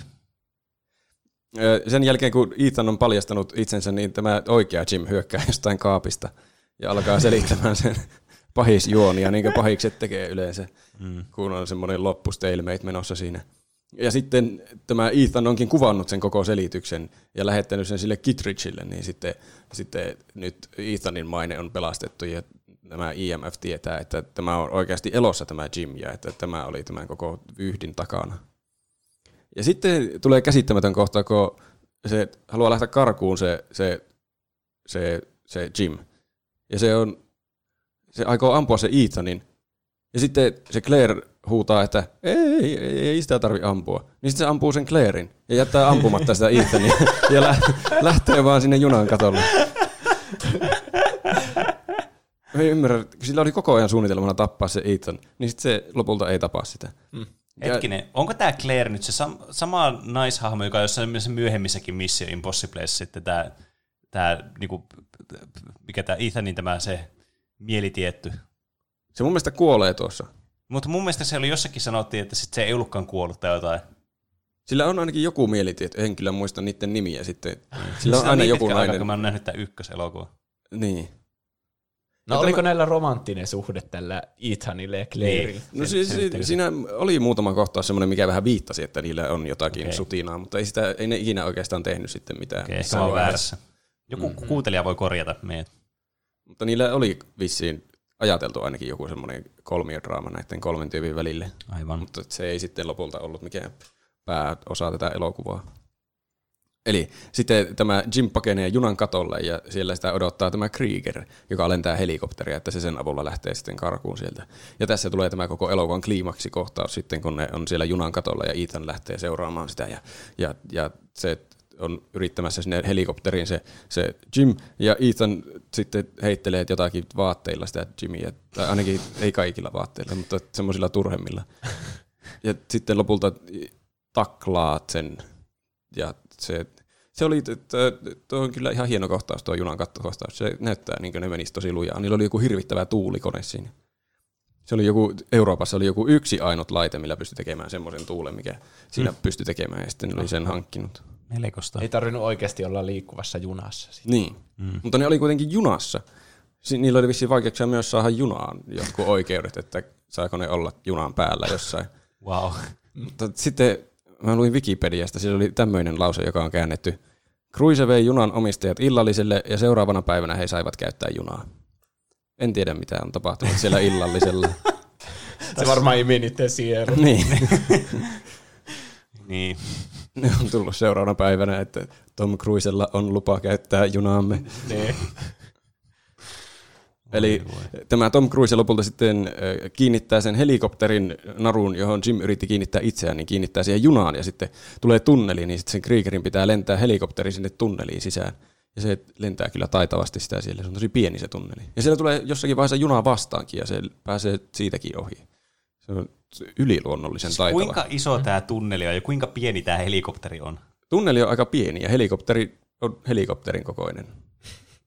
Mä... Mun, niinku, mun tämmönen, tämmönen niinku koko suhde ajatus tajuu niinku, ei niinku yhtään nyt niinku mätsää tässä. Se, siinä näyttää ainakin siltä, että ei tuo voisi lentää tuolla tuo helikopteri. Tai siis kyllä se kokoonsa puolesta varmasti voisi, mutta että miten voi ohjata sillain, jos se on vielä kiinni siinä junassa. Mutta ei näissä elokuvissa varmaan kannata alkaa miettimään fysiikoita kovin, niin, kovin no, tarkasti. Se, se on tietysti totta. Jossakin mainittiin, että tästä elokuvasta inspiroituneena joku oli lentänyt helikopterilla jostakin tuulettimesta, tunnelista, ei tuulettimesta. Miten sille oli käynyt? En mä tiedä. Ilmeisesti onnistuneesti. En mä ainakaan lukenut, että se olisi mitenkään räjähtänyt. Mutta en tiedä yhtään, oliko se sitten joku pieni helikopteri ja iso tunneli. Niin. On se aika traagista, että se olisi räjähtänyt tämän elokuvan takia. No joo. Eli tota... Sitten, sitten kun se helikopteri on siellä tunnelissa, niin se Jim hyppää sinne kyytiin ja sitten lopulta Ethankin hyppää sinne kopterin kyytiin siihen niille jalaksille, mitä ne on. Niin. Ja käyttää taas sitä purkkaa ja sanoo jonkun uskomattoman one-linerin. En muista enää, mitä se sanoo. Oh, mä tiedän. Se on se, mitä se sanoi se äh, Duke Nuke, missä sanoi jotain bubblegum. Jotain... mitä se sanoi? I'm here to kick ass and chew bubblegum. Mm. Ah, and and I'm all out, out of, of kicking ass. Ja sitten heittää sen bubblegumin. No sillä ei väliä, mitä se oikeasti sanoi. Mä uskon, että se sanoi tuo, noin tästä lähtien. Niin. Eli sitten se räjähtää se kopteri ja Jim ja Krieger räjähtää, mutta Ethan lentää siitä räjähdyksestä takaisin sen junan kyytiin täydellisesti. Luonnollisesti. Mm. Eli loppuu siten hyvin, kaikki hyvin, että pahat agentit kuoli ja se Max jäi kiinni siellä junassa ja Ethan ja se Luther sai agenttilupansa takaisin ja sitten ihan viimeinen kohtaus on, kun Ethan on lentokoneessa ja se ei ole varma, että voi, että pitäisikö olla enää agentti, niin se saa semmoisen uuden agenttimission siellä. Niin. If you choose to accept him. Ei siinä tajuttu sitä näyttää, mutta se lentoemäntä tuo sille jonkun semmoisen koodatun viesti. Mm. Ne, eikö Sinulle on aina... jatko-osa luvassa niin. Tuo Cruise. Eikö nämä lopu aina tuohon nämä elokuvat? Että siinä tulee aina lopussa sitten se, että saa jonkun uuden tehtävän joltakin, ja sitten se, if you choose to accept it, ja sitten se on silleen, alkaa se tunnari soimaan siinä, ja sitten se kuvataan sitä tomppaa, ja sitten se mm. joko hyväksyy sen ja lähtee kävelemään, tai sitten se loppuu siihen. En ole ihan varma. Musta tuntuu, nähdä kaikkia elokuvien musta tuntuu, että se on niin kuin jokaisessa lopussa aina käy tuolla. Mm. Ainakin se on implied, jos sitä kohtausta ei ole siinä. Että niin. Kaikki teette, että no kai tästä vielä muutama jatko-osa tulee. Niin. Nähdään kahden vuoden päästä kesällä. Mm. Mm. Tämä hänen ei ole siis mikään varmaan tunnistettu elokuvallinen mestariteos. Tällä oli, mä katsoin jotakin arvosanoja internetistä, mitkä ei nyt tietenkään kerro kaikkea, mutta mm. katsoinpa kuitenkin. I M D B seitsemän pilkku yksi, Metascore viisikymmentäyhdeksän, Rotten Tomatoes kuusikymmentäneljä prosenttia. Eli semmoista aika keskitasoa. Mm. Tommoinen niin kuin blockbuster-leffa tyyleensäkin niin. On. Popcorn-vihdettä. Niin, mm. sehän tämä on, että tämä on vaan tämmöinen viihdyttävä toimintasetti. Mm. Ja justiin näiden agenttiin. Toimintaelokuvien tämmöinen perikuva. Mm. Tämä on kyllä, siis, tämä on kyllä semmoinen elokuva, minkä niinku, mä sanoisin, että melkein kaikki kyllä tietää, ainakin Mission Impossible. Ne on tosi semmoisia niinku, ikonisia silleen, niinku, pelkästään sen niinku, pelkästään tämän nimeenkin puolesta, niin kuin kaikki niin. tietää Mission Impossible, ja sitten Tom Cruise siellä kikkailee jotakin. Niin, niin siitä nimestä jo tietää, että mikä on tämän elokuvan idea. Niin, niin ja koko juoni. Niin. Ja suunnilleen, että missä kohti tulee ne kaikki twistit. Ja... Niin, mm. kyllä.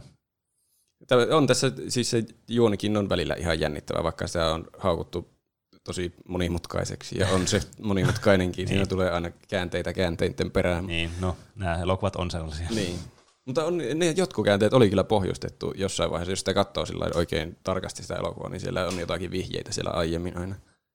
Mikä siellä näkyy jotakin, siellä alkukohtaa, tai se ensimmäisen näytöksen Prahan juhlissa, niin näkyy niitä tyyppejä, jotka kattelee oudosti niitä agentteja, jotka sitten paljastuu lopulta, että nekin oli I M F-agentteja. Niin. Aivan. Mutta ei niitä siinä katsoessa oikein tajua katsoa, että eli, ne näyttää jotenkin epäilyttäviltä. Eli yritätkö sanoa, että tällä elokuvalla on uudelleen katsomisarvoa tämän vuodesta? No ainakin, ainakin voi vähän sen katsella jälkeenpäin toiseen kertaan. Okei, eli tuossa vaiheessa se oli se Claire oikeasti siellä naamarissa. Mm. Mm. Tin, tin, tin, tin.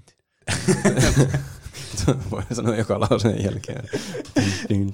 mulla, mulla täytyy sanoa, että mulla tulee aina ekana mieleen Metal Gear Solid -tunnari. Tuo eikä? Oli äsken Metal Gear Solid -tunnari. Mulla menee aina sekaisin. Niin, kyllä. No, molemmat on tommosia agenttijuttuja. Se on varmaan mm. kopioitu tästä. Se on vähän semmoinen samantyylinen muutenkin se peli, että niin... Milloin y- se on tullut? yhdeksänkymmentäkahdeksan taisi olla. Mm. Eli on se voinut saada paljon vaikutteita tästä. No joo. Molemmat tunnarit on kyllä hyvin ikonisia. Oh. Yksi, mikä tuli vielä mieleen. Näissä on aina se MacGuffin, vai miksi sitä sanotaan. Semmoinen esine, minkä perässä kaikki on aina. Niin, niin kuin tässä oli se levyke, mikä paljasti niiden agenttien nimet. Mm. Ja sitä ei ikinä käytetä oikeastaan mihinkään. Se on vaan semmoinen, sillä on ihan sama, että mikä esine se on. Tärkeintä vaan, että se on tosi tärkeää, niin kaikki haluaa sen. Niin. Siitä tulee kaikkien motiivit kaikkeen aina elokuvan niin. aikana. Että... Niin. Se, tässäkin, niin. tässäkin se Max lopulta sai sen, että ne, ne antoi sille sen, että se voi, voi varmistaa, että siellä on oikeat nimet. Ja sitten se innostui, että oi, täällä on oikeat nimet. Mutta sitten siinä oli se häkkerikaveri vieressä ja se lähetti jamming signal. Ja sitten se jotenkin meni pieleen. Se ei voinut lähettää niitä nimiä mihinkään ennen kuin se jäi kiinni. Aivan. Hm. Se oli De Palma, se ohjaaja on vissiin sanonut, että tässä elokuvassa oli tarkoitus koko ajan yllättää katsoja. Se, se kyllä näkyy. Niin, kyllä. Mm. Jos lähtee tekemään elokuvaa tuolla periaatteella, niin todennäköisesti sinä sitten onnistuu. Niin. Siinä pitäisi vaihtua genre koko ajan, se on niin. kyllä hauska. Niin. Oi, se olisi jännittävä elokuva kyllä. Mm. Niin, ei kyllä tule mitään mieleen sellaista elokuvaa, joka ihan koko ajan vaihtaa genreä. Niin. Niin. On varmaan semmoisia elokuvia, jotka on niin montaa genreä niin, koko ajan, mutta että jostain tietystä hetkestä vaihtuisi yhtäkkiä selvästi niin. genre. Semmoinen niinku Too Many Cooks, mutta elokuva. Niin, kyllä. Mm. Että niinku semmoisen Hazarde-esimerkki, mikä ei ole kovin Hazardi kuitenkaan, niin mulla tulee tosta mieleen niin Cabin in the Woods, mikä vähän silleen niinku... Niin, että se vaihtaa, vaihtaa ehkä yhdesti silleen kunnolla genre. Niin, kyllä. Niin, totta. M- mut, mm. niin. Mä en ole nähnyt sitä. Suosittelen kyllä kaikille katsojille sitä. Kyllä. Se... Se on ollut mulla listalla pitkään katsoa. Se taisi olla mulla joskus koneellakin, mutta mä en siltikään nähnyt sitä. Sun pitää katsoa se ainakin ennen Halloweenia. Okei. Okay. Uh. pitää uh. laittaa joku muistutus itselle. Ö, niin, tässä on myöskin kritisoitu, jotkut kriitikot kritisoinut, kritisoinut, kritisoinut hahmoja ja dialogia, mutta ne nyt tuskin on pääasia tässä elokuvassa. Niin. Että se on tuo agentteilu ja toiminta varmaan ne. Ja mm. niitä on justiin, niille on annettu tunnustusta, varsinkin tuolle lopun junakohtaukselle ja sille vaijeriroikkumiskohtaukselle, että ne on tosi hyviä toimintoja, niin. tai siis tommosia agenttikohtauksia. Niin siis kyllähän niin kuin näissä kaikissa elokuvissa, niin nämä on tosi niin kuin hyviä niin kuin näiden action ja näiden niin. hienojen stunttien niin kuin puolesta. Niin. Et vaikka esimerkiksi minulle tulee mieleen se, oliko se Mission Impossible kolmonen vai nelonen, missä ne on siellä Burj Khalifassa. Mm. Nelonen taisi olla se. Niin, missä Samuli Edelman oli siinä mm. traagisessa niin, roolissa. niin. Naamarina. Tämäkin on täynnä niinku todella hienoja stuntteja tämä niin, elokuva. Et en mä muista tästä elokuvasta mitään muuta, kun Samuli Edelman oli siinä ja sitten tässä oli nämä stuntit. Niin. Ja se Tom Cruise vissiin kiipeili siinä niin. sillä lasitornissa ihan itsekseen. Niin. Hullu ei. Joskus on ollut lentokoneen kyljessä. Niin, sekin. Kaikkea sitä. Ihme kaveri. Mm. Skientologia voimillaan. Joo. Niin. Sitä ei kyllä kuoleman pelko niinku paljon päätä painaa. Niin. Sillä on uusi elämä odottamassa ihan kulman takaa. niin. tai, se, tai se yrittää päästä hengestään, kun se skientologia on varastanut sen sielun tai jotain. Niin. Niin. Samaa tehdä tuommoisia uskomattomia stuntteja, kun niin. ei ole mitään väliä. Siinä oli siitä alkuperäisestä sarjasta, niin ne alkuperäiset näyttelijät silloin siitä kuusikymmentäluvun sarjasta, niin ne ei vitsin tykännyt yhtään tästä elokuvasta. Ai.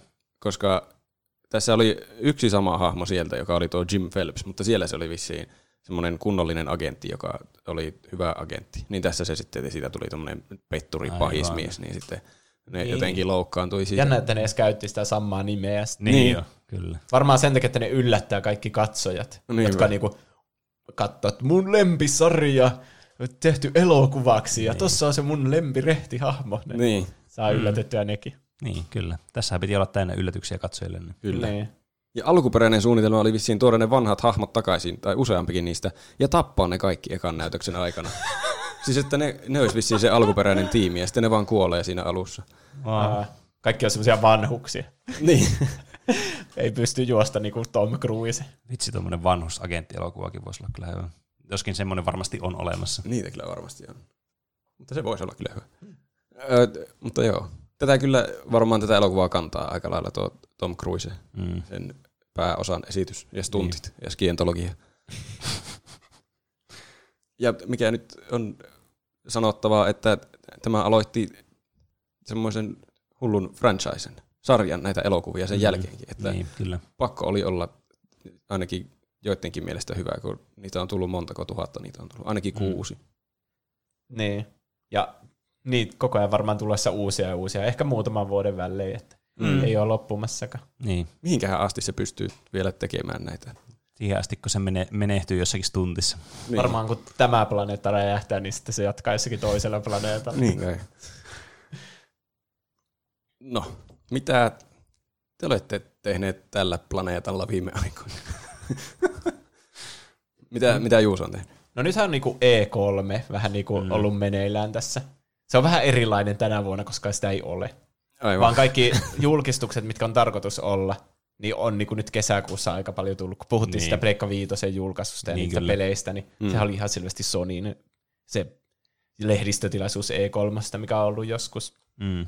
Mutta kaksi peliä, mitkä tuli tässä julkaistua niin kuin viime aikoina, niin mua on mietityttänyt tässä. Tietenkin pääsi sen Death Strandingin läpi, sehän oli nyt se mm. varsinainen tekeminen. Mutta uusi Kingdom Hearts-peli on julkaistu, semmoinen kuin Ai. Melody of Memory, eli Kingdom aivan, Hearts aivan. rytmi-musiikkipeli.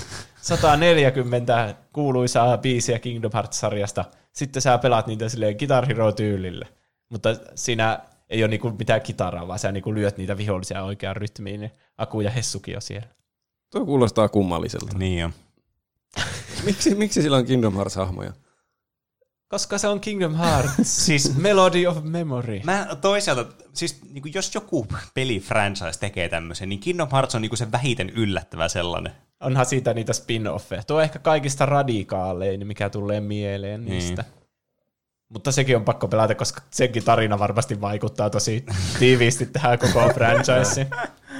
Toinen oli Crash Bandicoot neljä, It's About Time. Eli Activision tekee uutta Crash Bandicootia, joka on ilmeisesti jonkinlainen jatko Crash kolme Warpedille. Mm. Mm, se on vasta liikannut, mutta kyllä. silti minä lasken sen julkaisuksi, kun kaikki niin. tietää siitä. Kyllä. Onkohan kaikki liikit oikeasti vaan tahallisia liikkejä? Niin. Hmm. Varmasti osa on. Kyllä niillä varmasti. Jotenkin sitä hypeä luodaan, että jos tulee vaan traileri yhtäkkiä Crash neljä, niin sitten kaikki on silleen, what? Mutta jos on tämmöistä, näetkö sen screenshotin siitä, se oli mm, joku ottanut niin. sen puhelimella viisitoista. Ja sitten pitää niinku spekuloida tälle niin, etukäteen. Että... Ja, ja sitten tiputtaa se traileri vasta. Ja siinä vähän tulee semmoista draamaakin, että voi, että siellä on nyt joku työntekijä laittanut kuvan noista mm. niiden salaisuuksista. Niin. Kaikki kuitenkin rakastaa tämmöistä internetdraamaa, niin se tuo paljon katseluita. Mm. Mutta ilmeisesti, ainakin tuon nimen perusteella se on Crash-peli, jossa olisi sitten se sama rakenne kuin niissä vanhoissa pelissä. Mm. Ainakin toivoisin, että niin. niinku lineaarisia kenttiä, niin, ja sitten jostakin hubimaailmasta niihin mennään, niin ai että. Kyllä. It's about time. Mm. Hetkinen, eikö Crash kolme ollut myös jotenkin aikamatkustusta? Niin. No, ei siis, se haittaa. Niin. Mä aina mielisin tämän Pleikka kakkosen, tämän Crashin. Mikä sen nimi on? Joku Cortex jotain. Cortex Strikes Back. Niin, totta. Sehän oli samalla rakenteella niin. kanssa. Mä tykkäsin ihan hirveästi siitä, kyllä. Kyllä mäkin pienenä tykkäsin siitä. Mut, niin kuin, mä toivoisin, että tämä just niin kuin kunnioittaisi niitä alkuperäisiä Crasheja just sillä, että millä tavalla ne pyörii, koska ne on niin hyviä semmoisia, niin, niin hyviä peruspelejä. Mm. Ja mua ärsytti ihan hulluna se, että miten, niin kuin, mihin suuntaan crashit, niin kuin, myöhemmät crashit meni. Just vaikka Twin Sanity oli semmoinen, mistä mä en tykännyt yhtään siitä. Vaikka ilmeisesti ihmiset on niin kuin, yleisesti tykännyt siitä. Ja sitten, sitten nämä, nämä myöhemmin näitä tappelu, nämä bravlipelit. Bläh, ihan hirveet. Nee. Mutta tuskin niin radikaalia muutosta tietenkään tulee. Mutta mä toivoisin, että tämä ei mene siihen Twin Sanity suuntaan, koska sitten mä voin sanoa, että mun pettymykseni on mittaamaton ja mun päivä on pilalla. Käsittääkseni tätä tekee, oliko se Toys for Bob? Onko se se sama, joka on tehnyt ne remastered-versiot? Ehkä. Mä en osaa oikeasti sanoa, koska näitä remastered-versioita on tehnyt niin moni, niin kuin, tässä kun mulla menee sekaisin, nämä kaikki yritykset on tehnyt remasteri C T R:lle, sitten näille Crashille, Spyrolle ja niin edelleen. Niin totta. Menee aina sekaisin. Mm. Mutta semmoista odota. Mitä mm. Bene on tehnyt? No, mulle tuli vihdoinkin Steamissa ilmoitus, että ahaa, pelisi, jota olet odottanut pitkään, on vihdoin saapunut Steamin marketeille. Eli Outer Wilds, on saattanut puhuakin tässä. Aa, mm. Eli tämä, tämän avaruuden tutkimuspeli, tämmöinen hyvin tutkimukseen perustuva peli. Tämmönen. Aivan. Niin, mä, se nyt vihdoin tuli Steamiin, ja mä mietin sitä, että ai vitsi, että pakko päästä pelaan, mutta sitten totesin, että ei, mulla on tietenkään tässä viikonloppuna aikana ollut aikaa, niin sitten se jäi pelaamatta vielä, mutta ajattelin sitä nyt sitten ensi viikoilla aloittaa ja mietin, että pitäisikö sitä sitten riimatakin ihan oikein. Uh, no teipä se. Koska tähän kyllä siis, mitä mä oon nähnyt tätä peliä, niin tämä vaikuttaa tosi kiinnostavalta peliltä. Tämä olisi kyllä semmoinen hauska pelattava sille, että tutkii vaan ja sitten siellä on muitakin ihmisiä, jotka voi tutkia sitten samalla sitä, kun ne näkee, kun sitä peliä pelataan. Ja mm-hmm. sitten mä olin mainitsemassa tosiaan tuon Crash-jutun, jonka sä nyt veit multa, niin niin mulla ei ole nyt se tavallaan siihen enää mitään sen kummempaa lisättävää. Niin. Jep.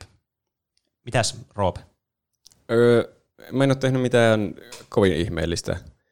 Me on, öö, ollaan edetty vähän siinä A Way Outissa, mitä me yhden kaverin kanssa pelattiin. Mm. Ja sitten mä öö, tilasin uuden pleikkariohjaimen, että voi pelata pleikkaripelejä useammalla ihmisellä. Mm. Niin sitten siinä sai mukana sen ihme Dreams-pelin. Niin. Aa, ne antaa se tähän ilmaisella tolle. Tai se oli joku ihme verkkokaupan paketti, en mä tiedä. Jaa. Mä katsoin, että ohjain maksoi kuusikymmentä ja sitten ohjain plus Dreams maksoi kuusikymmentä. Niin sitten mä otin sen.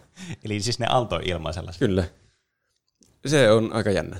Tai siis siellä mä ainakin löysin jonkun ihme kokkaussimulaatiopeli, yhden kerran kokkaussimulaatiopeli, mistä mä laitan teille videonkin. Mm. Niin se näytti huvittavalta ja olikin huvittava pelata. Ja siellä löytyy kyllä vaikka mitä, en mä ehtinyt hirveänä vielä sitä tutkia. Enkä ehtinyt itse koittaa tehdä mitään. Mä vettiin jotakin tekemistutoriaaleja muutaman läpi, niin, mutta niin. en päässyt vielä niinkö oikeasti testailemaan. Aivan. Mutta sitä varmaan tulee testailtua ehkä joskus tässä. Sellainen hauska perseilypeli, että ottaa vaan satunnaisen paskan peli sieltä ja pelaa sitä. Niin, kyllä. Semmoista sillä kyllä oli. Hyvä semmoista, jos haluaa juo olutta samalla ja pelata jotakin randomia shittiä nopeasti, niin siinäpä löytyy. Niin. Hmm. Mutta onko kaikkien lempisegmentin vuoro? No kyllähän Joo. se on. Miten meni noin niinku omasta mielestä, jossa kuuntelijat voi lähettää meille korjauksia, jos me sanotaan faktoja pieleen täällä. Meille voi lähettää viestiä ja muutenkin osallistua näihin keskusteluihin Instagramin ja Twitterin kautta. Meidät löytää nimellä Tuplahyppy. Sekä meille voi lähettää sähköpostia osoitteeseen tuplahyppy at gmail dot com. Dango Jäpä laittaa. M T V Music Television on nykyään nimellä Paramount Network tuolla T V:ssä. Siellä esitetään pelkkää realitya, komediaa ja leffoja kaksikymmentäneljä seitsemän. Ainoa ohjelma, jota sieltä katselen ihan katsomisen ilosta, on Comedy Centralin tuottama politiikasta, politiikasta huumoria tekevä The Daily Show with Trevor Noah talk show. Sitten jostain mm. syystä sieltä tulee aina aamu kuudesta aamu kahdeksaan neljä jaksoa huonosti dupattua Paavo Pesusientä. En tiedä miksi. Ja Headbangers Ball on kyllä ikoninen metallimusiikin ohjelma haastatteluineen. Okei. No se on hyvä, jos ne on muuttanut sen nimen, koska sieltä ei tule musiikkia yhtään. Niin, kyllä. Niin. Mä, tuo tuli mulle ihan uutena tietoa. Niin, mullekin. Niin, mullekin. Kiitos tästä uudesta informaatiosta. Ja sitten, mihin mä nimeä tarviin, laittaa, sanoitte P C V S-konsolit jaksossa, että C S voi pelata ainoastaan koneella, mikä ei kuitenkaan ole totta, sillä C S voi pelata Xbox Oneilla, Xbox kolmesataakuusikymmentä ja P S kolme. Itse asiassa mä mainitsin sen, että sitä voi pelata joillakin niillä, se tuli joillekin konsoleille. Niin. Meillä oli C S jollekin Xboxille joskus. Mm. Mutta tämä asia on nyt korjattu. Tai niin. Muistelisin ainakin, että olisin maininnut sen. Kyllä, sä oot tehnyt C S-stäkin aiheen. Eiköhän se ole tullut jossain vaiheessa ilmi. Mm. Sitten mitä muita viestejä ja aiheehdotuksia sun muuta meillä on tullut tässä viikon aikana. Taateli laittaa, hyvä jakso tuli taas. Ei, no, ei ole vielä yksikään jakso ollut pettymys ja tullut viikon sisällä pidettyä töissä tuplamaratonia. Spotifysta kuunnellut lähes puolet jaksoista jo. Vastauksena mm. tuohon teidän reaktion World of Tanks-pelistä. Voisi sanoa, että tuon yleensä kaikkien reaktiopelistä, mm. kun ei ole pelannut itse peliä, vaan mm. nähnyt vaan ne miehiset teräspanssariin mainokset. niin voisi kuvitella niin, kyllä. Siis, ei, ei millään sorttia niin ollut dissauspeliä kohtaan, vaan tämä tulee ekana aina mieleen. No niin koomisia nämä mainokset. Joo, kyllä se oli vaan mainoksen hyvyyttä eikä pelin huonoutta. Niin. Todellisuudessa World of Tanks on hyvä peli, joissa parhaiten pärjää, jos on Wallet Warrior, eli nykyisin aika ah. pay-to-win-meininki pelissä. Itse kyseessä pelissä tuhansia tunteja viiden vuoden aikana niin ehtinyt kertyä pelikokemusta. Uudelleen voisin aiheehdotuksena sanoa World of Tanks ja War Thunder, joka on samankaltainen, mutta oman tyylinen. Ei omaa pelikokemusta tästä. Hmm. Loistavaa podcastia teette. Jatkakaa saman malliin, niin joka viikko uuden jakson kuuntelen. Kiitos. Kiitos. Kiitos. Se on hyvä, että tulee varmistus, että joku kuuntelee meidän jakson joka viikko. ainakin joku. Aa, meillä on yksi kuuntelija, ainakin. Mm. Juisteri laittaa aiheehdotuksena peleistä tehdyt elokuvat, ja kumpi on teidän mielestä parempi, elokuva vai peli? Siis, oliko tuo, kumpi on parempi, elokuva vai peli? Niin, siis aivan. Se on varmaan kuullut näistä kyseisistä. Niin. Aivan. Aivan. Kyllä, varmaan kyllä. Yleisenä vastauksena se peli on aina parempi kuin se elokuva, niin, mikä on kyllä. siitä tehty. Mutta niitä olisi hauska käydä läpi. Ehkä. Niin. Esimerkiksi klassinen Super Mario Bros. Elokuva. Tuossa voi kääntää tuon myös toisinpäin, että niin. peli, elokuvat, joista on tehty pelejä. Niin. Ja sitten kumpi on parempi. Kuninkaan siinä, paluu. Koska Semmoinen siinä ainakin muuttuu niin. myös tämä, että saattaa ollakin, että se peli onkin yllättäen tosi hyvä sitten. Niin. Mm. Kuninkaan paluusta on tosi hyvä Pleikka kakkosen mm. peli. Mm. Mutta ei se ole parempi kuin Kuninkaan paluu elokuva. Se olisi jo paljon sanottu. Mutta siis hyvä aiheehdotus kyllä. Kyllä. Sitten Roope Emeli laittaa. Voitteko puhua PlayStation viisi ja Xbox Series X? P S on hyvä podcast. P S? PlayStation on hyvä podcast. Ah, niin, voihan niitä vähän vertailla tässä mm. etukäteen, että kumpi me aiotaan ostaa tai jotain. Niin. Kyllä mä oon seurannut tosi tiiviisti molempia. Mm. Kyllä noista jotakin semmoista niin kuin ennen kuin nämä ilmestyy, tai ennen ainakin kun pleikkari ilmestyy, koska mä veikkaan sen niin todennäköisemmin sen niin kuin meidän valinta kuitenkin, niin, niin, niin jotain semmoista ennakoivaa aihettakin voidaan siitä yrittää keksiä, jos keksitään. Real Danos laittaa, puhukaa Minecraft Dungeonsista, please. Mm. Niin, tämä uusi, tämä, uusi, tämä Minecraft-maailmaan sijoittuva tämmöinen, niin kuin, no, tämmöinen äh, lasten Diablo. Sinähän, sä tykkäät Divinity Original sinne kakkosesta, mm. sä tykkäät Minecraftista, mm. nyt ne on tulleet yhteen. Niin, no, ainakin jo, jonakin tolleen niin kuin jollakin tasolla, mutta niin kuin vaahtokarkkipizza. En ole pelannut, kai sitä, sitä tykätään kuitenkin. Se, niin, vaikuttaa semmoista mukavalta kevyeltä peliltä, että ei ole mitään ainakaan mulla negatiivista sanottavaa siitä, mitä mä oon nähnyt, mutta en ole tosiaan testannut. Niin. Frostifeed laittaa. Ihan kiinnostava aihe olisi Titanfall-pelit, jos olette pelannut. Titanfall yksi menestyi ihan hyvin, mutta X, oli Xbox Exclusive, joten sitä ette varmaan ole pelannut. Mutta Titanfall kaksi ainakin voisi puhua, mm. koska peli on yksi maailman parhaista F P S-peleistä, mutta peli julkaistiin surkeaan aikaan. Niin se oli se, kun joku kaikki F P S-pelit julkaistiin samaan niin aikaan. Jo. Call of Dutya ja Battlefieldia ja varmaan mm. Battlefrontit ja kaikki, niin se meni ihmisiltä ohi. Mm. Mutta mm. tämä singleplayer jäi kuitenkin elämään niin kuin aivan ylivoimaisena näistä. Niin, huomasin kyllä hyvät arvostelut siellä mm. siitä. Ja tämä Titanfall kaksi, tämä singleplayer-kampanja on siis aivan huikea hyvä, kyllä. Sitten Instagramista tuli tämmöinen kysymys. Hei, en ole ihan ymmärtänyt vielä, onko Roope nyt mukana tuotannossa pysyvästi? Jaa. Sitä ei voi tietää, toivottavasti. Niin. Teidän pitää vaan kuudella joka jakso, niin tiedätte, onko Roope mukana niin. vai ei. Onko tässä universumissa mikään pysyvää? Niin, onko meidän, mistä tietää, että meidän podcastilla ei tule vaikka jaksoa seuraavalla viikolla? Ei me olla mitään Tom Cruisea, jotka voi selvitä niin. junaa onnettomuuksista mm. ehjänä. Tuosta kysymyksen asettelusta ei nyt oikein tiennyt, että jos vastaa, että kyllä, niin sitten loppuuko podcastin kuuntelu siihen välittömästi. niin. Vai enhän säätyy. Kuuntelee sen. Aina se toiveena, että me ollaan Penen kanssa täällä kahdessa. niin. Ja aiheehdotuksena olisi Celeste, eli tämä indie-peli, mm. joka oli vaan vuosi pari sitten. Joo, joku muutama vuosi sitten. Hyvin niin Se oli Game Awardseissakin kaikki palkinnot. Mm. Tosi hyvä. Erittäin hyvä peli. Oli kyllä listalla minulla pelata sen, mutta en ole pelannut. Mm. Se on myös lyhyt peli, että siinä ei kyllä kauan nokka tuhisi. Se on hyvä. M R yhdeksänkymmentäyksi Lukko kaksikymmentäkuusi laittaa, olisi kiinnostaa, jos tekisitte, jakso- tekisitte P S viisi -jakson, mm. eli taas tuohon samaan liittyen, mistä puhuttiin. Mm. Tekisittekö lisää kauhuelokuvista podcasteja? Ehdottomasti. Kyllä kai.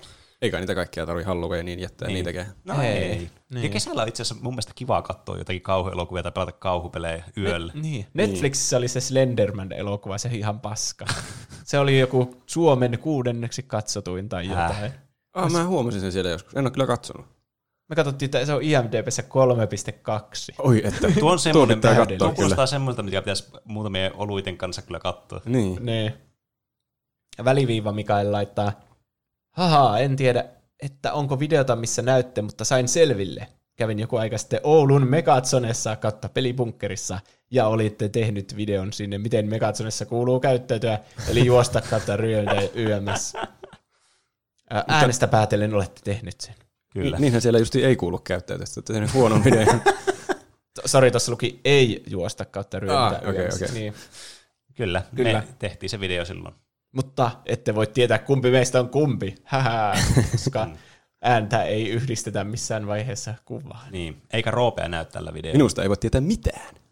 Niin. Paitsi ilmeisesti joku, jonkun mielestä se oli Paitsi, töön. Että se on söpöön se. meistä. Niin. Voin vahvistaa sen. Niin, voin itsekin vahvistaa sen.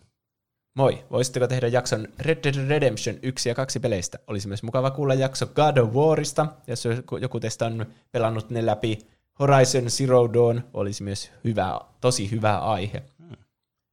Kaikkea noista mä oon pelannut, eli varmasti. Niin, kaikki noista on mahdollisia aiheita siis. Mm-hmm. Niin.